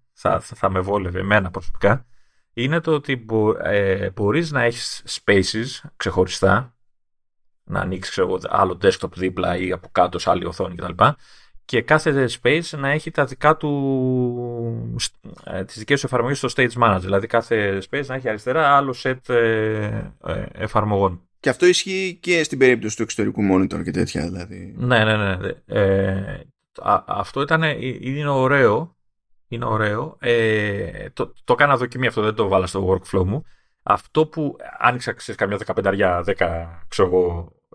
εφαρμογές, έβαλα μερικές στο κεντρικό monitor και κάποιες στο iPad σε άλλο space κτλ. Αυτό που θα ήθελα εγώ, δεν ξέρω αν θα με βόλευε, γι' αυτό το λέω σαν επιλογή, αλλά νομίζω θα με βόλευε, είναι ότι όταν έχεις ανοιχτές 15 εφαρμογές και κάνεις alt tab και το κρατήσεις για να δεις τι έχεις ανοιχτό, η λίστα είναι ένα θεόρατο πράγμα. Έτσι. Έχει 30 εικονίδια, έχει τα πάντα όλα, ας πούμε. Ναι. Έχει από όλα τα spaces, όλα τα monitors, όλα τα. Θα ήθελα να έχω μια επιλογή να του λέω ότι ξέρεις τι, επειδή έχω ανοίξει πάρα πολλά, όταν κάνω alt tab, να μου έχεις μόνο του συγκεκριμένου space τις εφαρμογές που έχω στο Stage Manager ή όπου είναι. Και να. Ξέρεις, να μην χρειάζεται να έχω όλη τη σειρά. Και ίσως με κάποιο πλήκτρο ή με κάποιο κάτι. Αν θες να δεις και τις υπόλοιπες εφαρμογές να ανοίγει full η λίστα. Δεν ξέρω, μια ιδέα μου ήρθε έτσι όπως το είδα, γιατί μόλις το είδα ότι κάνεις alt tab και έχει 30 εφαρμογές, αλλά εγώ είμαι τώρα στο κεντρικό μου space που εγώ θέλω να κάνω εναλλαγή γρήγορα στις 4 βασικές μου. Εκεί λέω θα υπάρχει μπέρδεμα, θα υπάρχει καθυστέρηση, ρε παιδί μου, στο να ψάχνω κάθε φορά να βρίσκω την εφαρμογή που θέλω. Ας πω, δεν είμαι σίγουρος ότι δηλαδή υπάρχει ιδανική λύση σε αυτό. Προφανώς και υπάρχει. Όχι, λύση σίγουρα. Να μπει κάποιος, ένας διακόπτης και να διαλέγει ο χρήστης, τέλος πάντων, να συμπεριφέρεται με τον α ή τον β τρόπο, αλλά αν πει κάποιος θα το κάνω έτσι ώστε στο alt tab στη γραμμή που σκάει να εμφανίζεται ότι έχει να κάνει με το συγκεκριμένο space στο οποίο βρίσκεσαι, πάλι ξέρεις, θα προκύψουν σενάρια που κάποια στιγμή θα χρειάζεται κάτι από άλλο space και θα πρέπει πρώτα να αλλάξει space και μετά να χρησιμοποιήσει το alt-tab, που είναι πάλι έξτρα κόπος, αλλά στην άλλη μπάντα.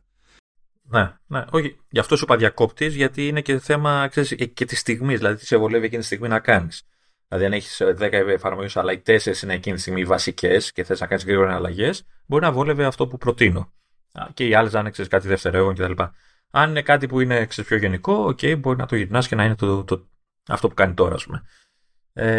Τι άλλο μ' άρεσε.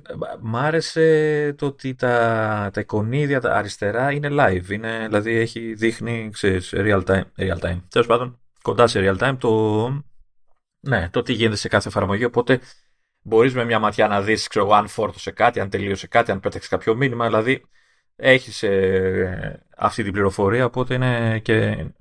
Έχω στα αριστερά, ας πούμε, το παράθυρο του FaceTime. Και όποτε μιλάς, βλέπω, φαίνεται από σε αυτό το μέγεθος ότι πάλεται το πράγμα και ότι όντως ζει, ρε παιδί μου, το call. Ναι, ναι. Κάτι που υπό άλλες συνθήκες θα έπρεπε να το είχα κάπου σε άλλο πλαίσιο, ας πούμε. Εγώ κάνω swipe, αλλάζω space, ας πούμε, για να βλέπω ότι δουλεύουν όλα. Ας πούμε, στο laptop τώρα, σήμερα που έπαιξα με Stage Manager, μου λείπει το Stage Manager στο laptop που δεν το υποστηρίζει. Οπότε αυτό λέει πολλά. Για μια μέρα χρήση, έτσι. Θα το αφήσω να δω πώς θα πάει, αν θα συνεχίσει να μου αρέσει τόσο. Μέχρι στιγμής είμαι πολύ θετικά, έτσι. Το γουστάρω, ρε παιδί μου, μου αρέσει σαν λειτουργία. Πάλι καλά που δεν έχεις τρόπο να το δοκιμάσεις iPad, γιατί εκεί πέρα θα χαμάλα. Ναι, εντάξει. Ναι. Εκεί παίζεις φαγή. Ναι. Θέλω να πιστεύω θα το στρώσουν και εκεί κάπως. Κάτι θα καταφέρουν. Εντάξει. Σου λέω. Η απόκρισή του, η ταχύτητα με την οποία αναλάσσουν οι εφαρμογές και όλα αυτά μ' άφησε πραγματικά πολύ ευχάριστη εντύπωση. Το άλλο που συνειδητοποιείς, το ακούς, στο λένε, αλλά ξέρεις, άμα δεν παίξεις μαζί, ξέρεις, με τη λειτουργία και όλα αυτά, δεν το καταλαβαίνεις πλήρως, είναι ότι το σύστημα αυτό είναι ένα από τα πολλά συστήματα που κάνουν εξυπηρετούν τον ίδιο στόχο, το multitasking. Που σημαίνει, αν δεν το καταλάβανε δηλαδή οι άνθρωποι, ότι εγώ στο workflow μου δεν χρησιμοποίησα το Stage Manager. Χρησιμοποίησα τα πάντα. Stage Manager, Spaces, Alt-Tab κλασικό, τα πάντα. Δηλαδή κάνει ένα μείγμα το οποίο δεν νομίζω ότι δεν θα βολέψει τον οποιοδήποτε. Δηλαδή, αν ήταν, ξέρεις, άνοιγε στο Stage Manager και εξαφανιζόταν το Mission Control ή δεν μπορούσε να φτιάξει spaces. Όχι, Χριστέ μου. Εκεί, ναι, εντάξει, okay, σηκώνουμε τα χέρια ψηλά. Αλλά επειδή έχεις ένα μείγμα δυναμικό, δηλαδή μπορείς να κάνεις το οτιδήποτε. Έτσι. Τον οποιοδήποτε συνδυασμό και να δουλεύουν όλα όπως τα θυμάσαι, αλλά και ταυτόχρονα είναι κάτι καινούριο. Νομίζω ότι θα αρέσει στον κόσμο. Ξέρω εγώ τι να πω. Εμένα σου λέω, μου άρεσε πάρα πολύ. Η άμεση απόκριση ήταν δεν ξέρω, έπαθα πλάκα ακόμα αυτό το πράγμα. Δεν περίμενα. Εγώ περίμενα θα υπάρχει καθυστέρηση μεταξύ των εφαρμογών. Και εμένα από τότε που το ενεργοποίησα, εγώ το χρησιμοποιώ σταθερά. Και δεν βλέπω να το κόβω. Έτσι κι αλλιώς εγώ χρησιμοποιούσα πολλές spaces, το οποίο ήταν και λογικό από την άποψη ότι όταν είσαι 13, ο μόνος τρόπος να δώσεις όντως legit χώρο σε εφαρμογή ώρες-ώρες είναι τέτοιο. Είναι να πεις πάρ' το όλο έτσι.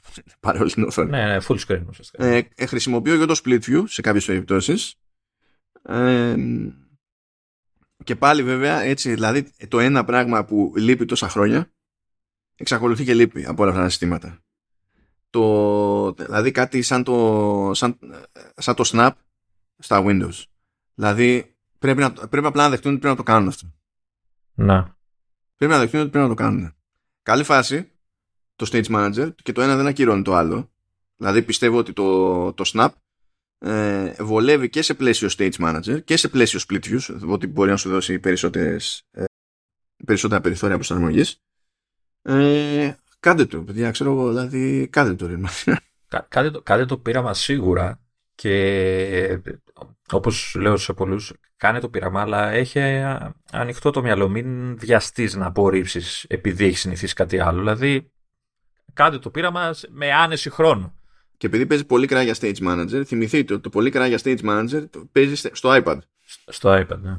Το οποίο δυστυχώς κανείς από τους δυο μας δεν μπορούμε να το δούμε. Έχω τρόπο να το δω τώρα που το σκέφτομαι, αλλά θα πρέπει να κοπανίσω κάποιο γνωστό μου. Θα το πάρω. Εδώ τώρα, ακόμη και μία εβδομάδα, δηλαδή στις τελευταίες μπέτα, ακόμη μπαγκάρι και μπαγκάρι με τρόπο ουσιώδη. Δεν είναι. Χώρια ότι και μόνο που δεν έχεις το περιθώριο να προσαρμόσεις το μέγεθος των παραθύρων όπως σου γουστάρει, αλλά πηγαίνεις από size class σε size class, ακόμα και να πεις ότι δεν υπάρχει κανένα άλλο bug και όλα λειτουργούν κομπλέ στο Stage Manager σε iPad, δεν μπορώ να φανταστώ χρήστη στον οποίο δεν θα φανεί περίεργο αυτό. μου έκανε και μπαγκάκι και εμένα στο Mac. Τώρα ήταν bug, δηλαδή σε κάποια φάση. Τώρα δεν ξέρω αν είχα κάνει εγώ καμιά μπουρδα. Πέρα ότι καμιά φορά τρώγανε φρίκι το σχήμα των slot, δηλαδή έτρωγε κάτι περίεργα. Έκανα το alt-tab και άλλαζα την εφαρμογή και η εφαρμογή ήταν η μισή εκτός οθόνης. Έτσι. Και δεν ξέρω αν την είχα μεταφέρει εγώ ασυνέστα, είχε γίνει καμιά μπουρδα και αυτό, ή απλά είχε φάει σκάλωμα, ας πούμε. Μετά, ξέρεις, την τράβαγες και μετά το θυμότανε κτλ. Το άλλο που παρατήρησα και δεν ξέρω αν το έχεις κάνει, επειδή άνοιγα και το Parallels, αν θυμάσαι καλά, το Parallels, το βασικό παράθυρο της εφαρμογής, είναι ένα παραλληλόγραμμο έτσι λίγο μακρόστενο, που είναι που έχει τα βασικά εικονίδια, έχει το παραθυράκι με το virtual machine. Βασικά αυτό είναι το view το συνεπτυγμένο, ας το πούμε, όταν έχεις πολλά, είναι σαν χοντρές αράδες λίστας. Εγώ έχω μία. Και όταν το στέλνεις αυτό στο sidecar, κρατάει το σχήμα αυτό το παραλληλόγραμμο. Δεν το κάνει τετράγωνο, ξέρω εγώ, να είναι πιο μακρύ από τα υπόλοιπα, ας πούμε, που είναι πιο στάνταρ τα παράθυρά τους. Δεν ξέρω αν το έχεις δει αυτό. Ναι, όχι, δεν μου έχει. Γιατί δεν έχω βάλει να χρησιμοποιήσω Parallels. Εντάξει, ναι. Κατά τα άλλα, παρά ό,τι έλεγες για μένα, όχι μόνο δεν κρίνιαξα, μου άρεσε και πάρα πολύ η φάση με το Stage Manager. Δεν έχω προλάβει να δω άλλα πράγματα στο Ventura, δηλαδή καθόμουν. Έλα τώρα, δεν έχεις δει system settings, θα το καλύψουν το κενό, δεν υπάρχει πρόβλημα. Σωστά, περίμενε, μπράβο, γιατί έχω να πω και το ξέχασα. Αλλά να μην πάμε ακόμα system settings, γιατί μιας και είμαστε σε ένα κομμάτι που γενικά έχει να κάνει με multitasking και με διαχείριση παραθύρων κτλ. Θέλω να πω κάτι που μέχρι στιγμής δεν έχω πετύχει κάπου να το λένε, να το γράφουν, αλλά αλήθεια είναι ότι δεν έχω προλάβει να διαβάσω και πολλά reviews και καλά από διάφορα media και τέτοια για να δω αν το έχουν πάρει χαμπάρι. Ξέρω όμως ότι είναι κάτι που δεν είχε τάξει και δεν επικοινωνούσε η Apple. Θυμάσαι που λέγαμε, Λεωνίδα, ότι το concept κλείνω το μηχάνημα και το ξανανοίγω με την ελπίδα να ανοίξουν οι εφαρμογές όπως τις είχα, εκεί που τις είχα κτλ. Ήταν random, ήταν αστείο. Κάποια θα ανοίγανε. Συνήθως δούλευε. Κάποιες εφαρμογές θα ανοίξουν, κάποιες εφαρμογές δεν θα ανοίξουν. Από αυτές που θα ανοίξουν, κάποιες θα ανοίξουν σε λάθος μέρος ή θα είναι λάθος τοποθέτηση του παραθύρου, ξέρω εγώ. Και τέτοια. Λοιπόν, με το Ventura αυτό έχει βελτιωθεί. Τσόπα. Το συνειδητοποίησα τελείως από σπόντα. Διότι σε κάποια φάση απλά έκανα ένα reboot έτσι όπως ήταν. Λέω ό,τι γίνει μετά, απλά θα τα ξαναστήσω. Και ξεκινάει και ανοίγουν όλα σωστά και εκεί που ήταν. Και Stage Manager και όλα. Και τα πάντα όλα. Τυχαίο θα ήταν. Περίμενα. Δώσ' του μια ευκαιρία. Τα πάντα όλα. Για να καταλάβεις, πολλές φορές είχα πρόβλημα με το Numbers, ας πούμε. Ναι. Είχα πρόβλημα με το Numbers. Το Numbers μου κάνει άλλο θέμα. Έτσι, αλλά το Numbers. Έτσι, εντάξει, αυτό μου το κάνει βέβαια από το Monterey τον τελευταίο καιρό. Πατάς και να το ανοίξεις, Ctrl Omicron, ξέρω εγώ, ή αυτό, και όχι. Θέλει δύο φορές. Ναι. Ξέρω εγώ. Εντάξει. Ό,τι πει.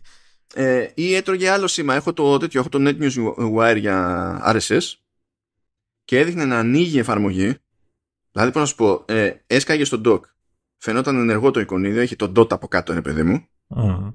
Αλλά δεν άνοιγε ποτέ το παράθυρο, ούτε έκανε refresh τα feeds. Σκάλωνε εκεί. Εμφανιζόταν το εικονίδιο και δεν γινόταν τίποτα. Και έπρεπε να κλικάρω το εικονίδιο για να ανοίξει όντως η εφαρμογή, ξέρω εγώ. Είχα κάτι τέτοια από εδώ και από εκεί. Και τώρα δεν υπάρχουν όλα αυτά. Για να καταλάβεις σε τι level έχει φτάσει η βελτίωση, έμεινα πραγματικά έκπληκτος. Έχω ένα κλασικό space που είναι σε split view. Απ' τη μία έχω το IA Writer και απ' την άλλη έχω το Numbers. Και στην ουσία τι κάνω. Στη μία μπάντα συνήθως σημειώνω τις ανακοινώσεις νέων παιχνιδιών που μου έρχονται στο inbox και στην άλλη μπάντα έχω ένα spreadsheet. Καλά, βασικά έχω 4 spreadsheets για άλλες δουλειές, αλλά αυτό που θέλω να χρησιμοποιώ συνήθως περισσότερο μέσα στην ημέρα είναι εκείνο με τις ημερομηνίες κυκλοφορίας των παιχνιδιών.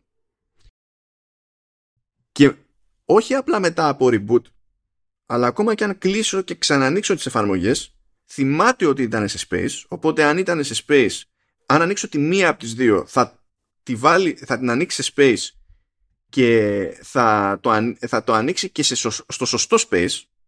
Δηλαδή, αν ήταν το πρώτο space μεταξύ διαφορετικών spaces που είχα, θα το βάλει εκεί. Αν ήταν το τρίτο space, μεταξύ, θα το βάλει εκεί. Και όταν θα ανοίξω και τη δεύτερη εφαρμογή που θυμάται ότι την είχα ανοιχτή σε split view, θυμάται το pairing, το ζευγάρωμα, και την ανοίγει δίπλα σε split view στο σωστό space. Και έχω μείνει έκπληκτος. Ένα τυχαίο ήταν αυτό, ρε. Bug είναι αυτό. Όχι, έχει γίνει ξανά και ξανά. Αυτό είναι κάτι που υποτίθεται ότι θα έπρεπε να λειτουργεί εδώ και χρόνια και ξαφνικά λειτουργεί. Και έχω μείνει έκπληκτος. Γιατί και εγώ τσακωνόμουν με τα space. Κάποια εποχή προσπαθούσα, όταν άνοιγα τα πολλά space που έλεγα, είχα φτιάξει shortcut που του έλεγα, ή μάλλον έλεγα σε δεξί κλικ στην εφαρμογή και έλεγα σε ποια οθόνη ήθελα να ανοίγει, ξέρεις, από default, ρε παιδί μου.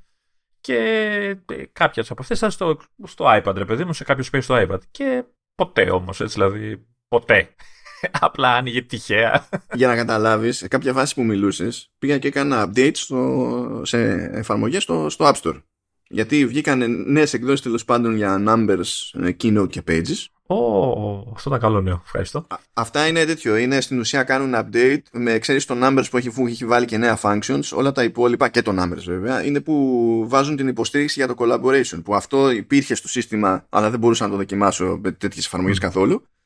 Και μπαίνει και υποστήριξη για το subject isolation, οπότε αν θες να ξεσηκώσει κάτι από εκεί το κάνεις και εκεί, ας πούμε. Δεν είναι μόνο στο Safari που το είχαμε δοκιμάσει μέχρι τώρα. Τέλος πάντων, έκανα update και το Numbers το είχα ανοιχτό όταν ξεκίνησα το update.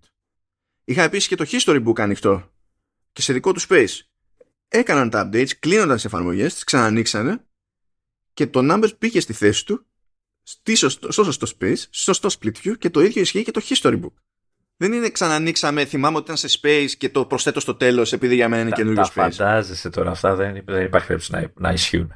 Και λέω ότι αυτό είναι το bug και σε επόμενο patch θα διορθωθεί. Ναι, και το στρώσουμε για να έχει την παραδοσιακή λειτουργία. Την παραδοσιακή συμπεριφορά του που ξέρετε.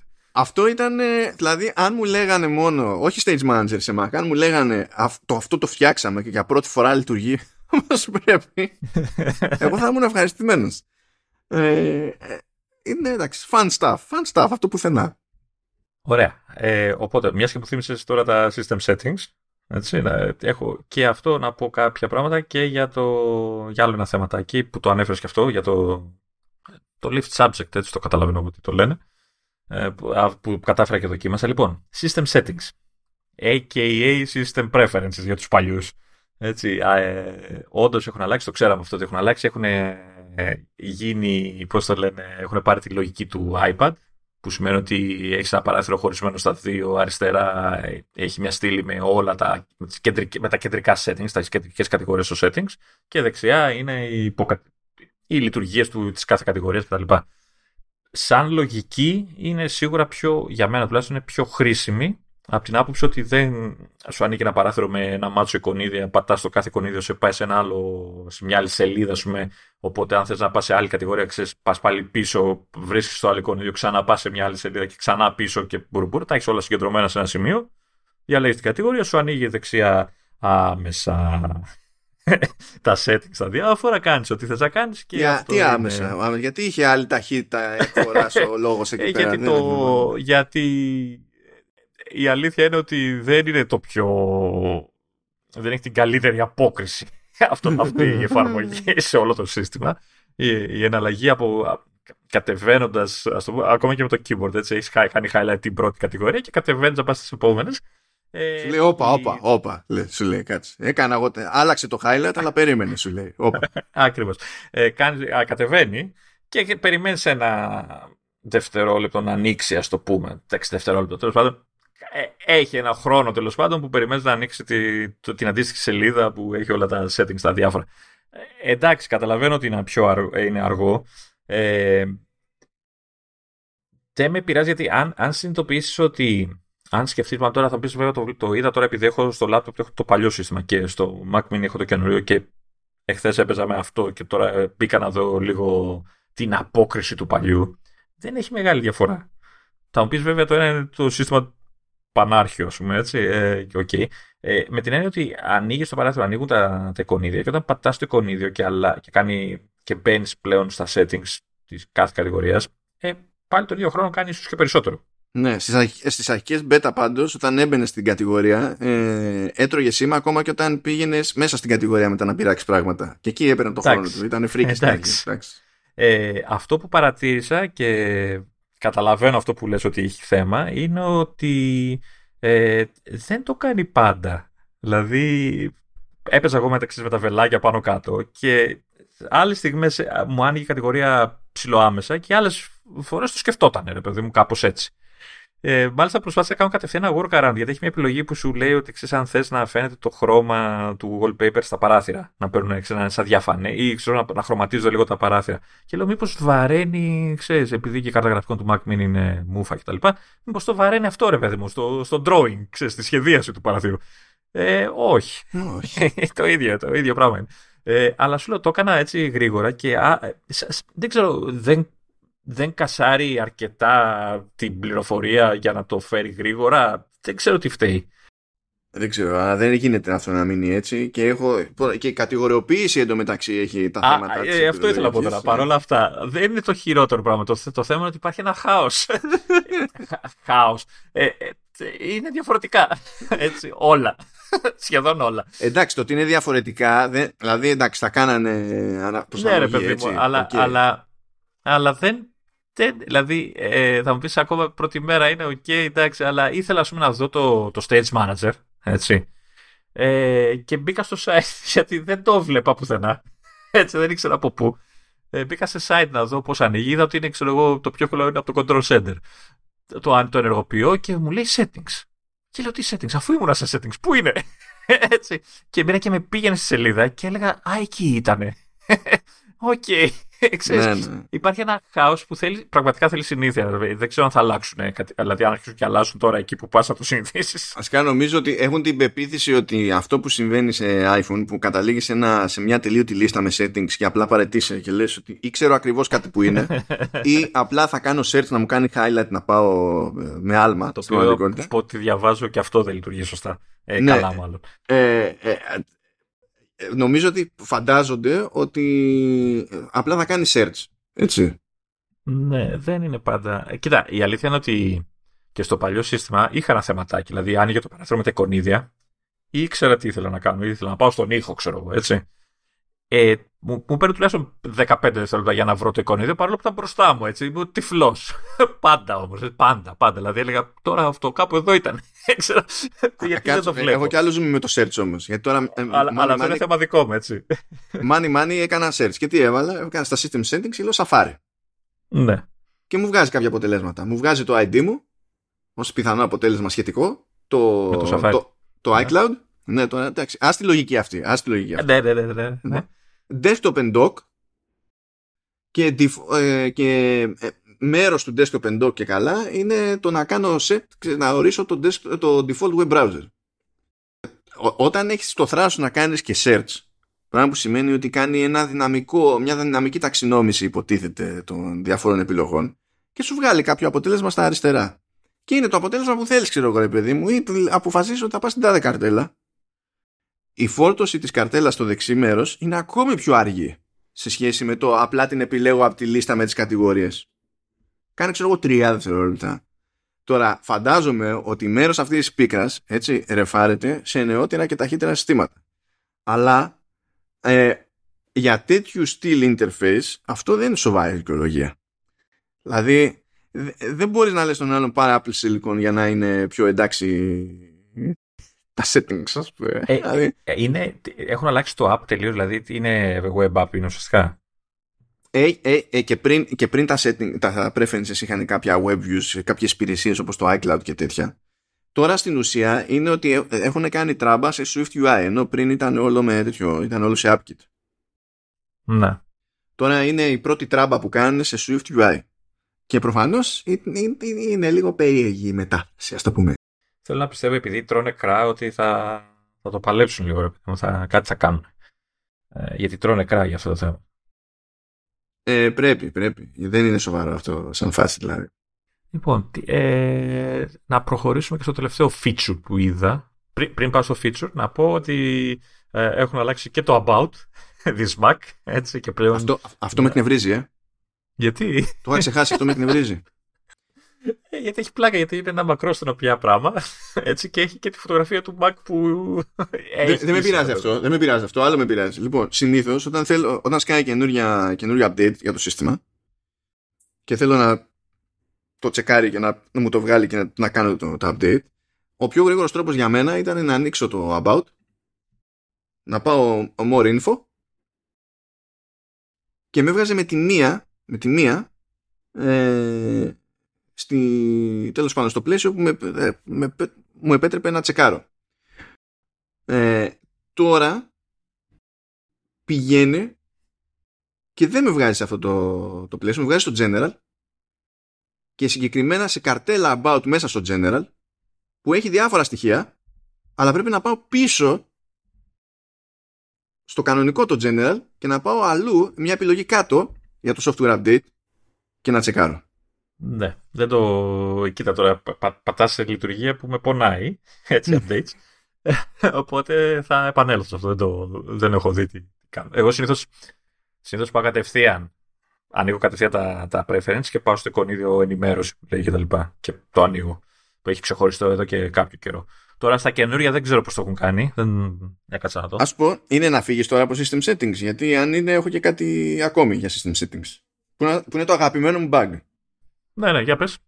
Λοιπόν, ακούστε κάτι φοβερό, κάτι αδιανόητο. Είναι κάτι που είναι λίγοι άνθρωποι στον κόσμο θέλουν να πετύχουν και είναι λογικό να μην τυχαίνει συγκλονιστικής προσοχής όταν κάποιος κάνει testing, ας πούμε, στα system settings, που είναι νέα εφαρμογή συστήματος. Θέλετε να αλλάξετε wallpaper. Ναι. Τι γίνεται λοιπόν? Ως συνήθως δεν χρειάζεται, είναι εύκολα να πάτε σε αυτό το αντίστοιχο μενού, το οποίο έχει αλλάξει πολύ σαν interface. Κάνετε δεξί κλικ στο desktop και έχει επιλογή Change Wallpaper. Ανοίγει το System Settings, σας πηγαίνει στην καρτέλα του Wallpaper και μπορείτε να κάνετε τις διαφορετικές επιλογές σας. Δύο τινά εδώ πέρα. Έχει τις κλασικές κατηγορίες Dynamic Desktop, Light and Dark Desktop, Desktop Pictures, OK και Colors, και τώρα δεν τα έχει κατεβασμένα και όλα, τέλος πάντων. Έχει κάποια εικονίδια εκεί να τα κατεβάσεις. Έχει Colors και Auto Rotate και έχει και Photos και Auto Rotate. Στο κομμάτι των Photos, για κάποιο λόγο που δεν αντιλαμβάνομαι, αδυνατή να δεχτεί τον πραγματικό αριθμό των φωτογραφιών που έχω. Δηλαδή ενώ έχω περίπου 3.000 φωτογραφίες στο library, επιμένει ότι έχω 943. Αυτό σημαίνει ότι δεν προσπαθεί καν να φορτώσει όλες τις φωτογραφίες και εξακολουθεί να φορτώνει πάνω να φορτώνει φωτογραφίες και με λάθος χρονολογική σειρά και να έχει πρώτες τις παλαιότερες. Αυτό για μένα είναι πανάνοια. Αλλά δεν είναι καν το βασικό μου παράπονο. Γιατί αυτό ήταν ζαβό και στο προηγούμενο καθεστώς. Δηλαδή, πιο πολύ με ενοχλεί ότι δεν το πειράξανε, δεν το ισιώσανε, παρά εκπλήσωμε που υπάρχει αυτό το πρόβλημα. Αλλά όταν θέλετε να βάλετε ένα wallpaper που δεν είναι από αυτές τις επιλογές, έχετε μια εικόνα κάπου, κατεβάσατε ένα wallpaper και θέλετε να το βάλετε. Αυτό που συμβαίνει είναι ότι παίρνετε το αρχείο εικόνας και το σέρνετε στο πάνω μέρος αυτής της καρτέλας που δείχνει, υποτίθεται, ως graphic το σύστημά σας. Το πηγαίνετε στην οθόνη του συστήματος, βγάζει εκεί ένα πράσινο συν, το αφήνετε και γίνεται απλά, κατευθείαν. Έτσι. Ωραία εδώ. Ναι. Ωραία.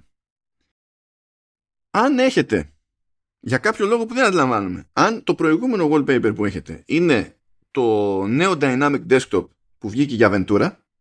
Το οποίο είναι όμορφο. Έτσι να το πω. Το πορτοκαλό από αυτό τέτοιο. Ναι, είναι ωραίο.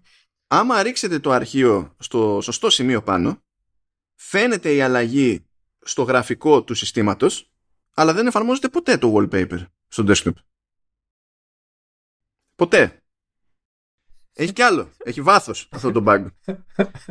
Αν πριν συμβεί αυτό, αλλάξετε σε ένα άλλο από τα διαθέσιμα desktops, dynamic ή αυτά που έχει η Apple μέσα, έτσι.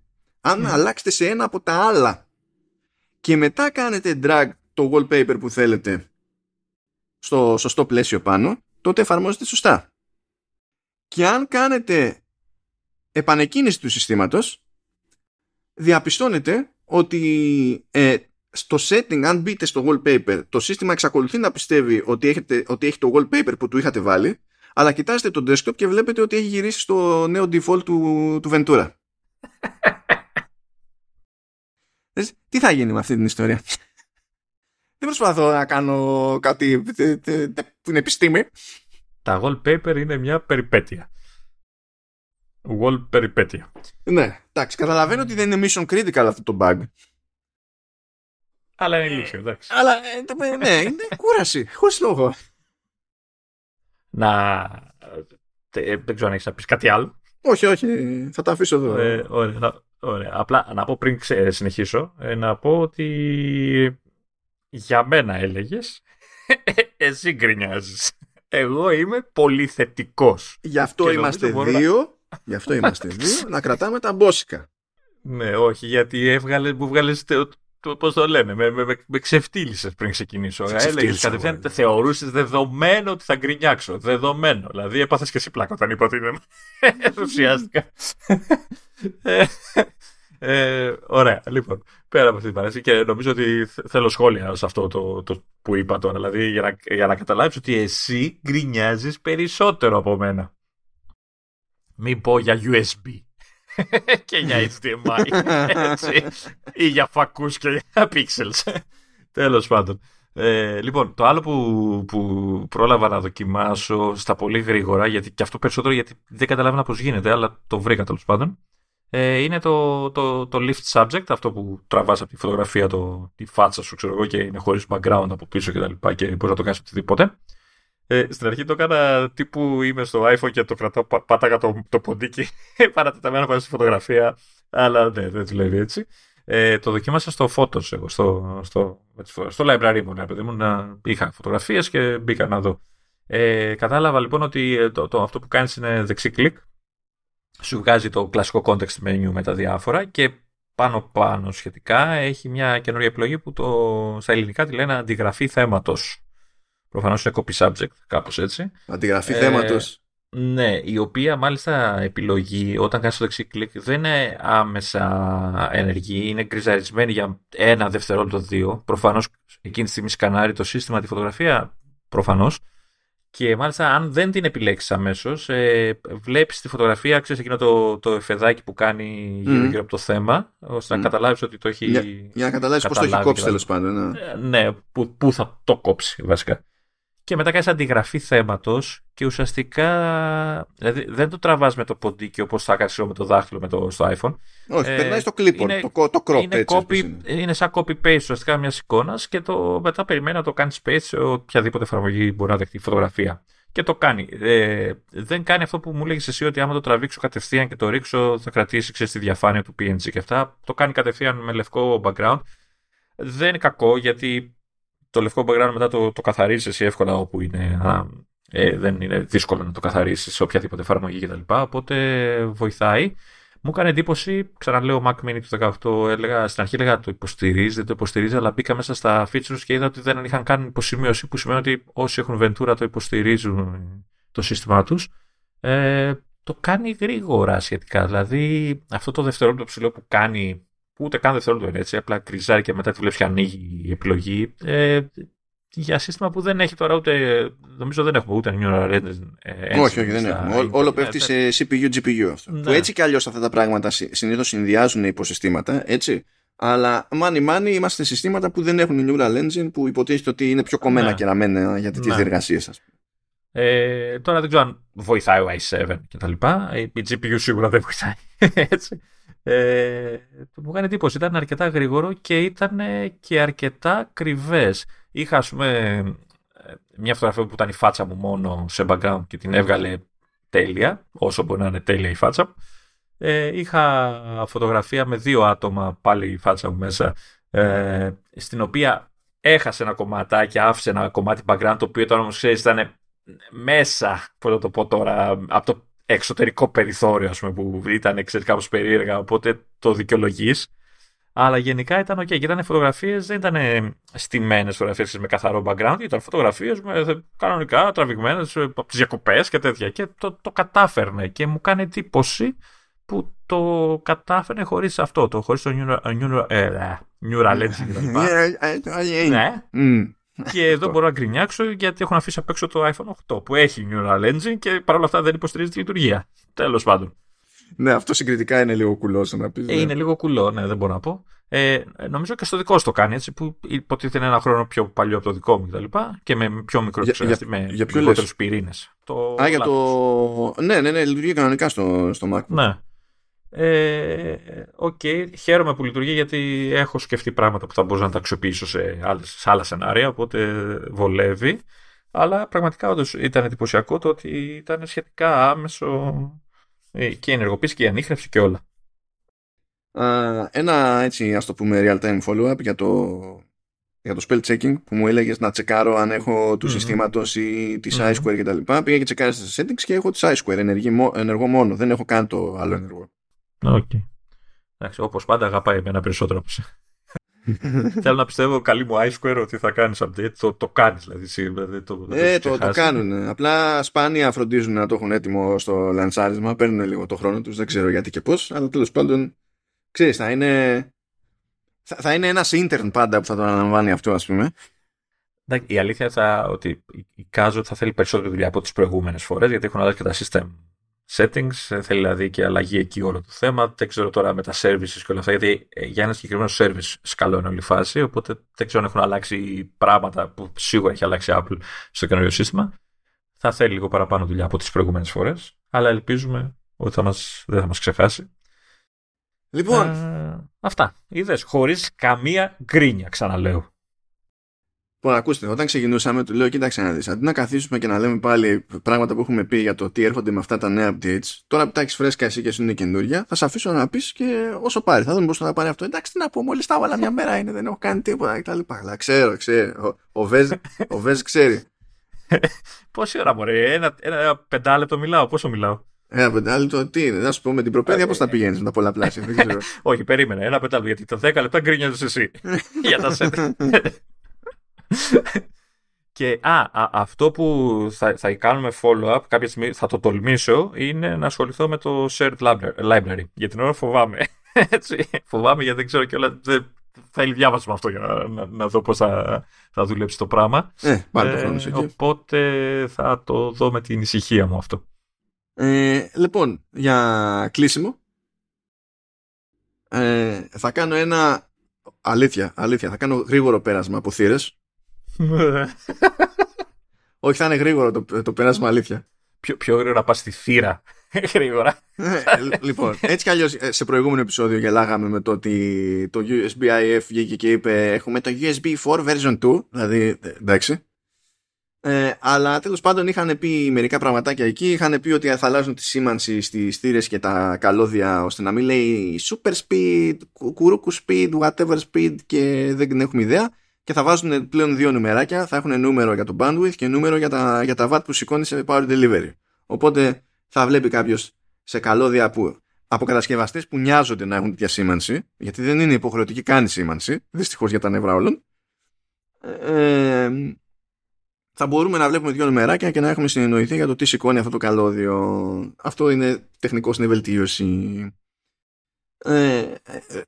Προέκυψαν όμως και άλλες πληροφορίες για το version 2 του USB 4. Είχαμε πει τέλος πάντων ότι θα πηγαίνει μέχρι τα 80 Gigabit. Και αυτό υποτίθεται ότι ήταν από τα περίεργα της υπόθεσης, γιατί έχουμε συνηθίσει το Thunderbolt να ανεβαίνει πρώτα σε bandwidth και ύστερα να ακολουθεί το USB.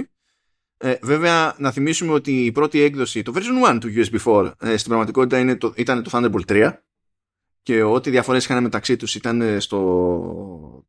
ας το πούμε, σε κομμάτι software, γιατί κατά τα άλλα ήταν το ίδιο σε δομή, και προέκυψε ότι θα υπάρχει επιλογή και για 120 Gigabit. Αλλά στην ουσία δεν αλλάζει κάτι στην προδιαγραφή, αλλά αυτό που συμβαίνει είναι ότι όταν λένε από αυτές τις μπάντες ότι η ταχύτητα είναι 80 Gigabit, εννοούν ότι έχουμε περιθώριο να στέλνουμε 80 Gigabit το δευτερόλεπτο από το α στο β, και παράλληλα να στέλνουμε και άλλα τόσα από το β στο α, παράλληλα αυτά. Δηλαδή 80, σαν να λέμε 80 στέλνουμε, 80 παραλαμβάνουμε ταυτόχρονα. Αλλά θα υπάρχει για ειδική περίπτωση μόνο στην ουσία για φάσεις που έχουν να κάνουν με την οδήγηση οθονών και μπορεί να έχουν ανάγκη για πολύ περισσότερο bandwidth. Θα έχει το περιθώριο το version 2 του USB 4 στη μία μπάντα να στέλνει 120 Gigabit. Για να το κάνει αυτό θα κλέβει από την άλλη μπάντα στην ουσία και στην επιστροφή το ταβάνι θα είναι τα 40.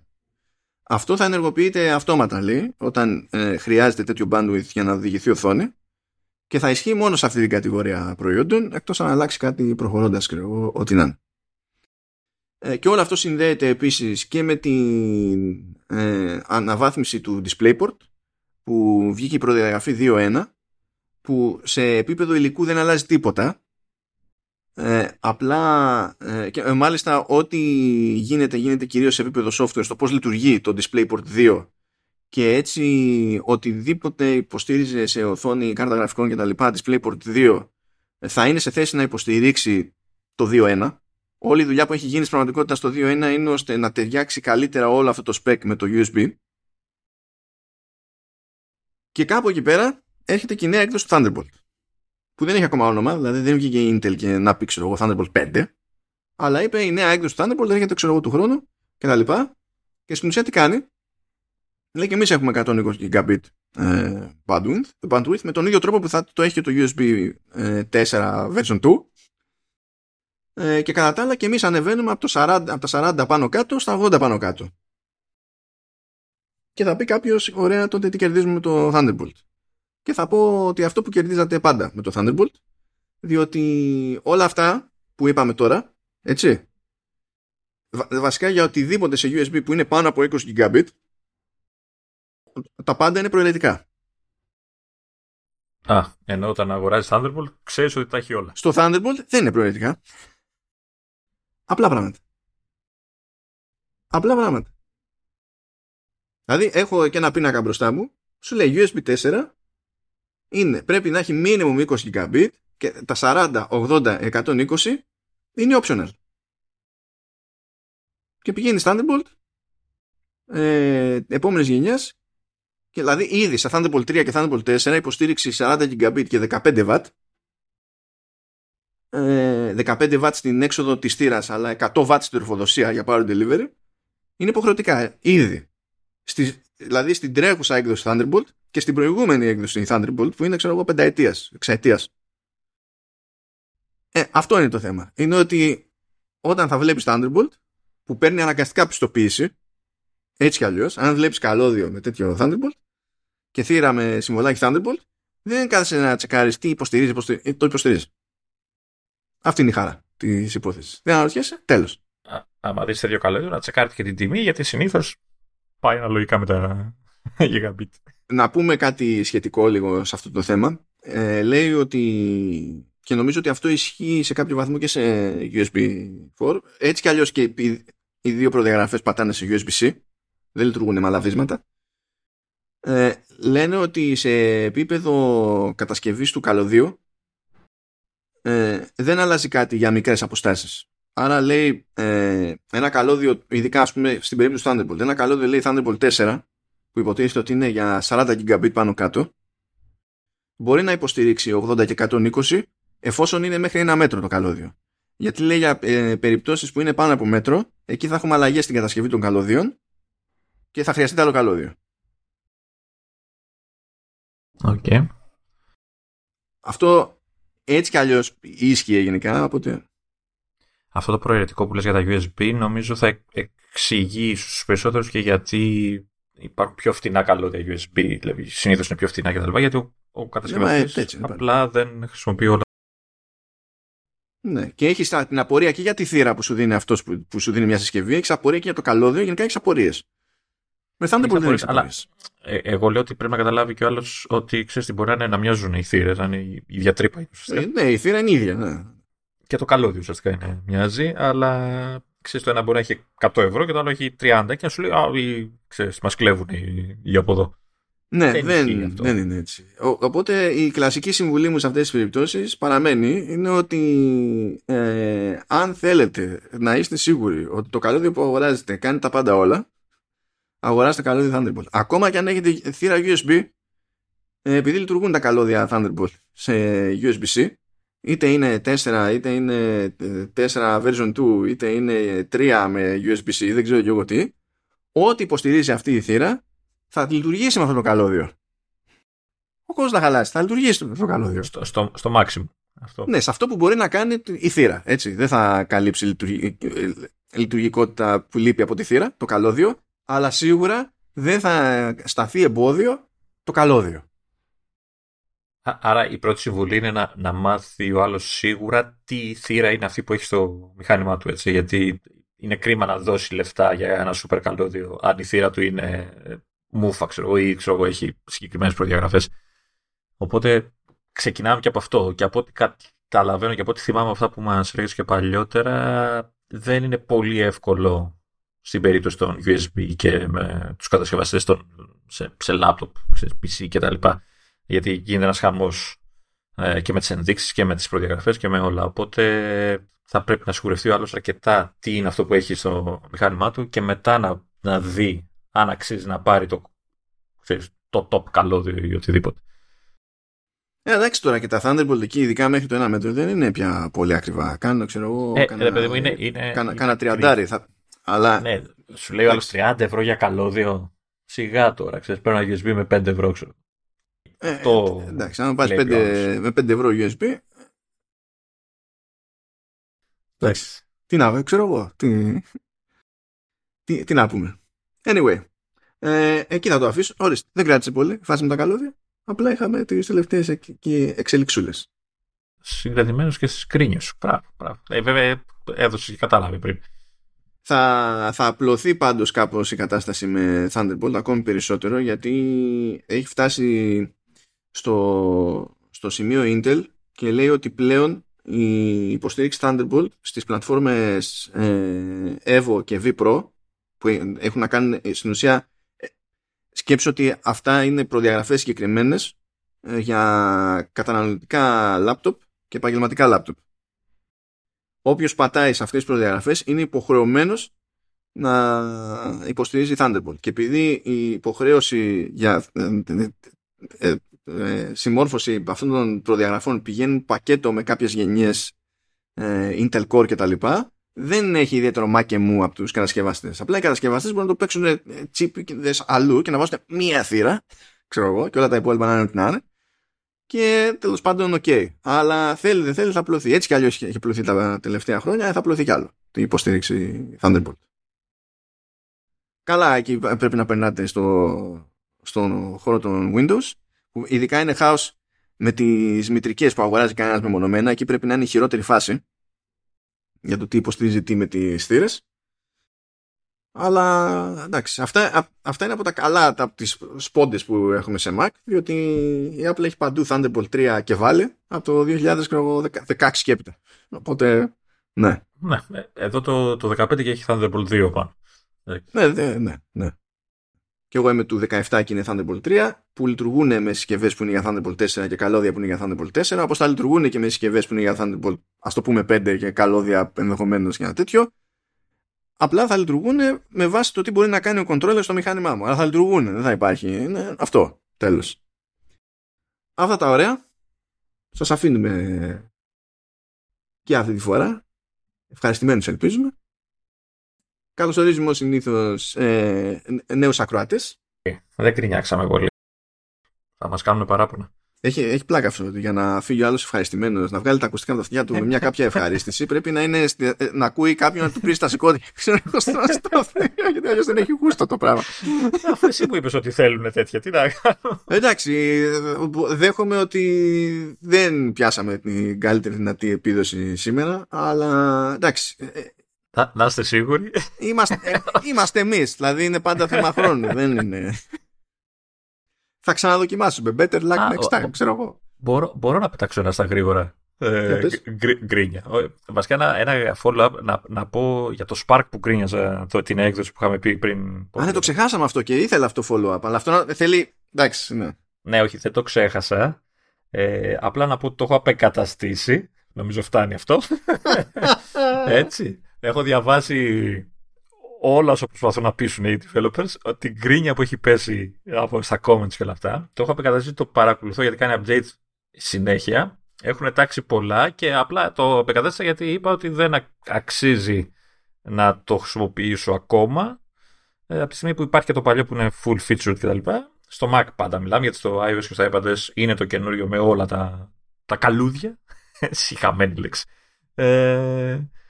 Οπότε δεν το έχω ξεχάσει, αλλά περιμένω να στανιάρει, να το δούμε ολοκληρωμένο. Έτσι.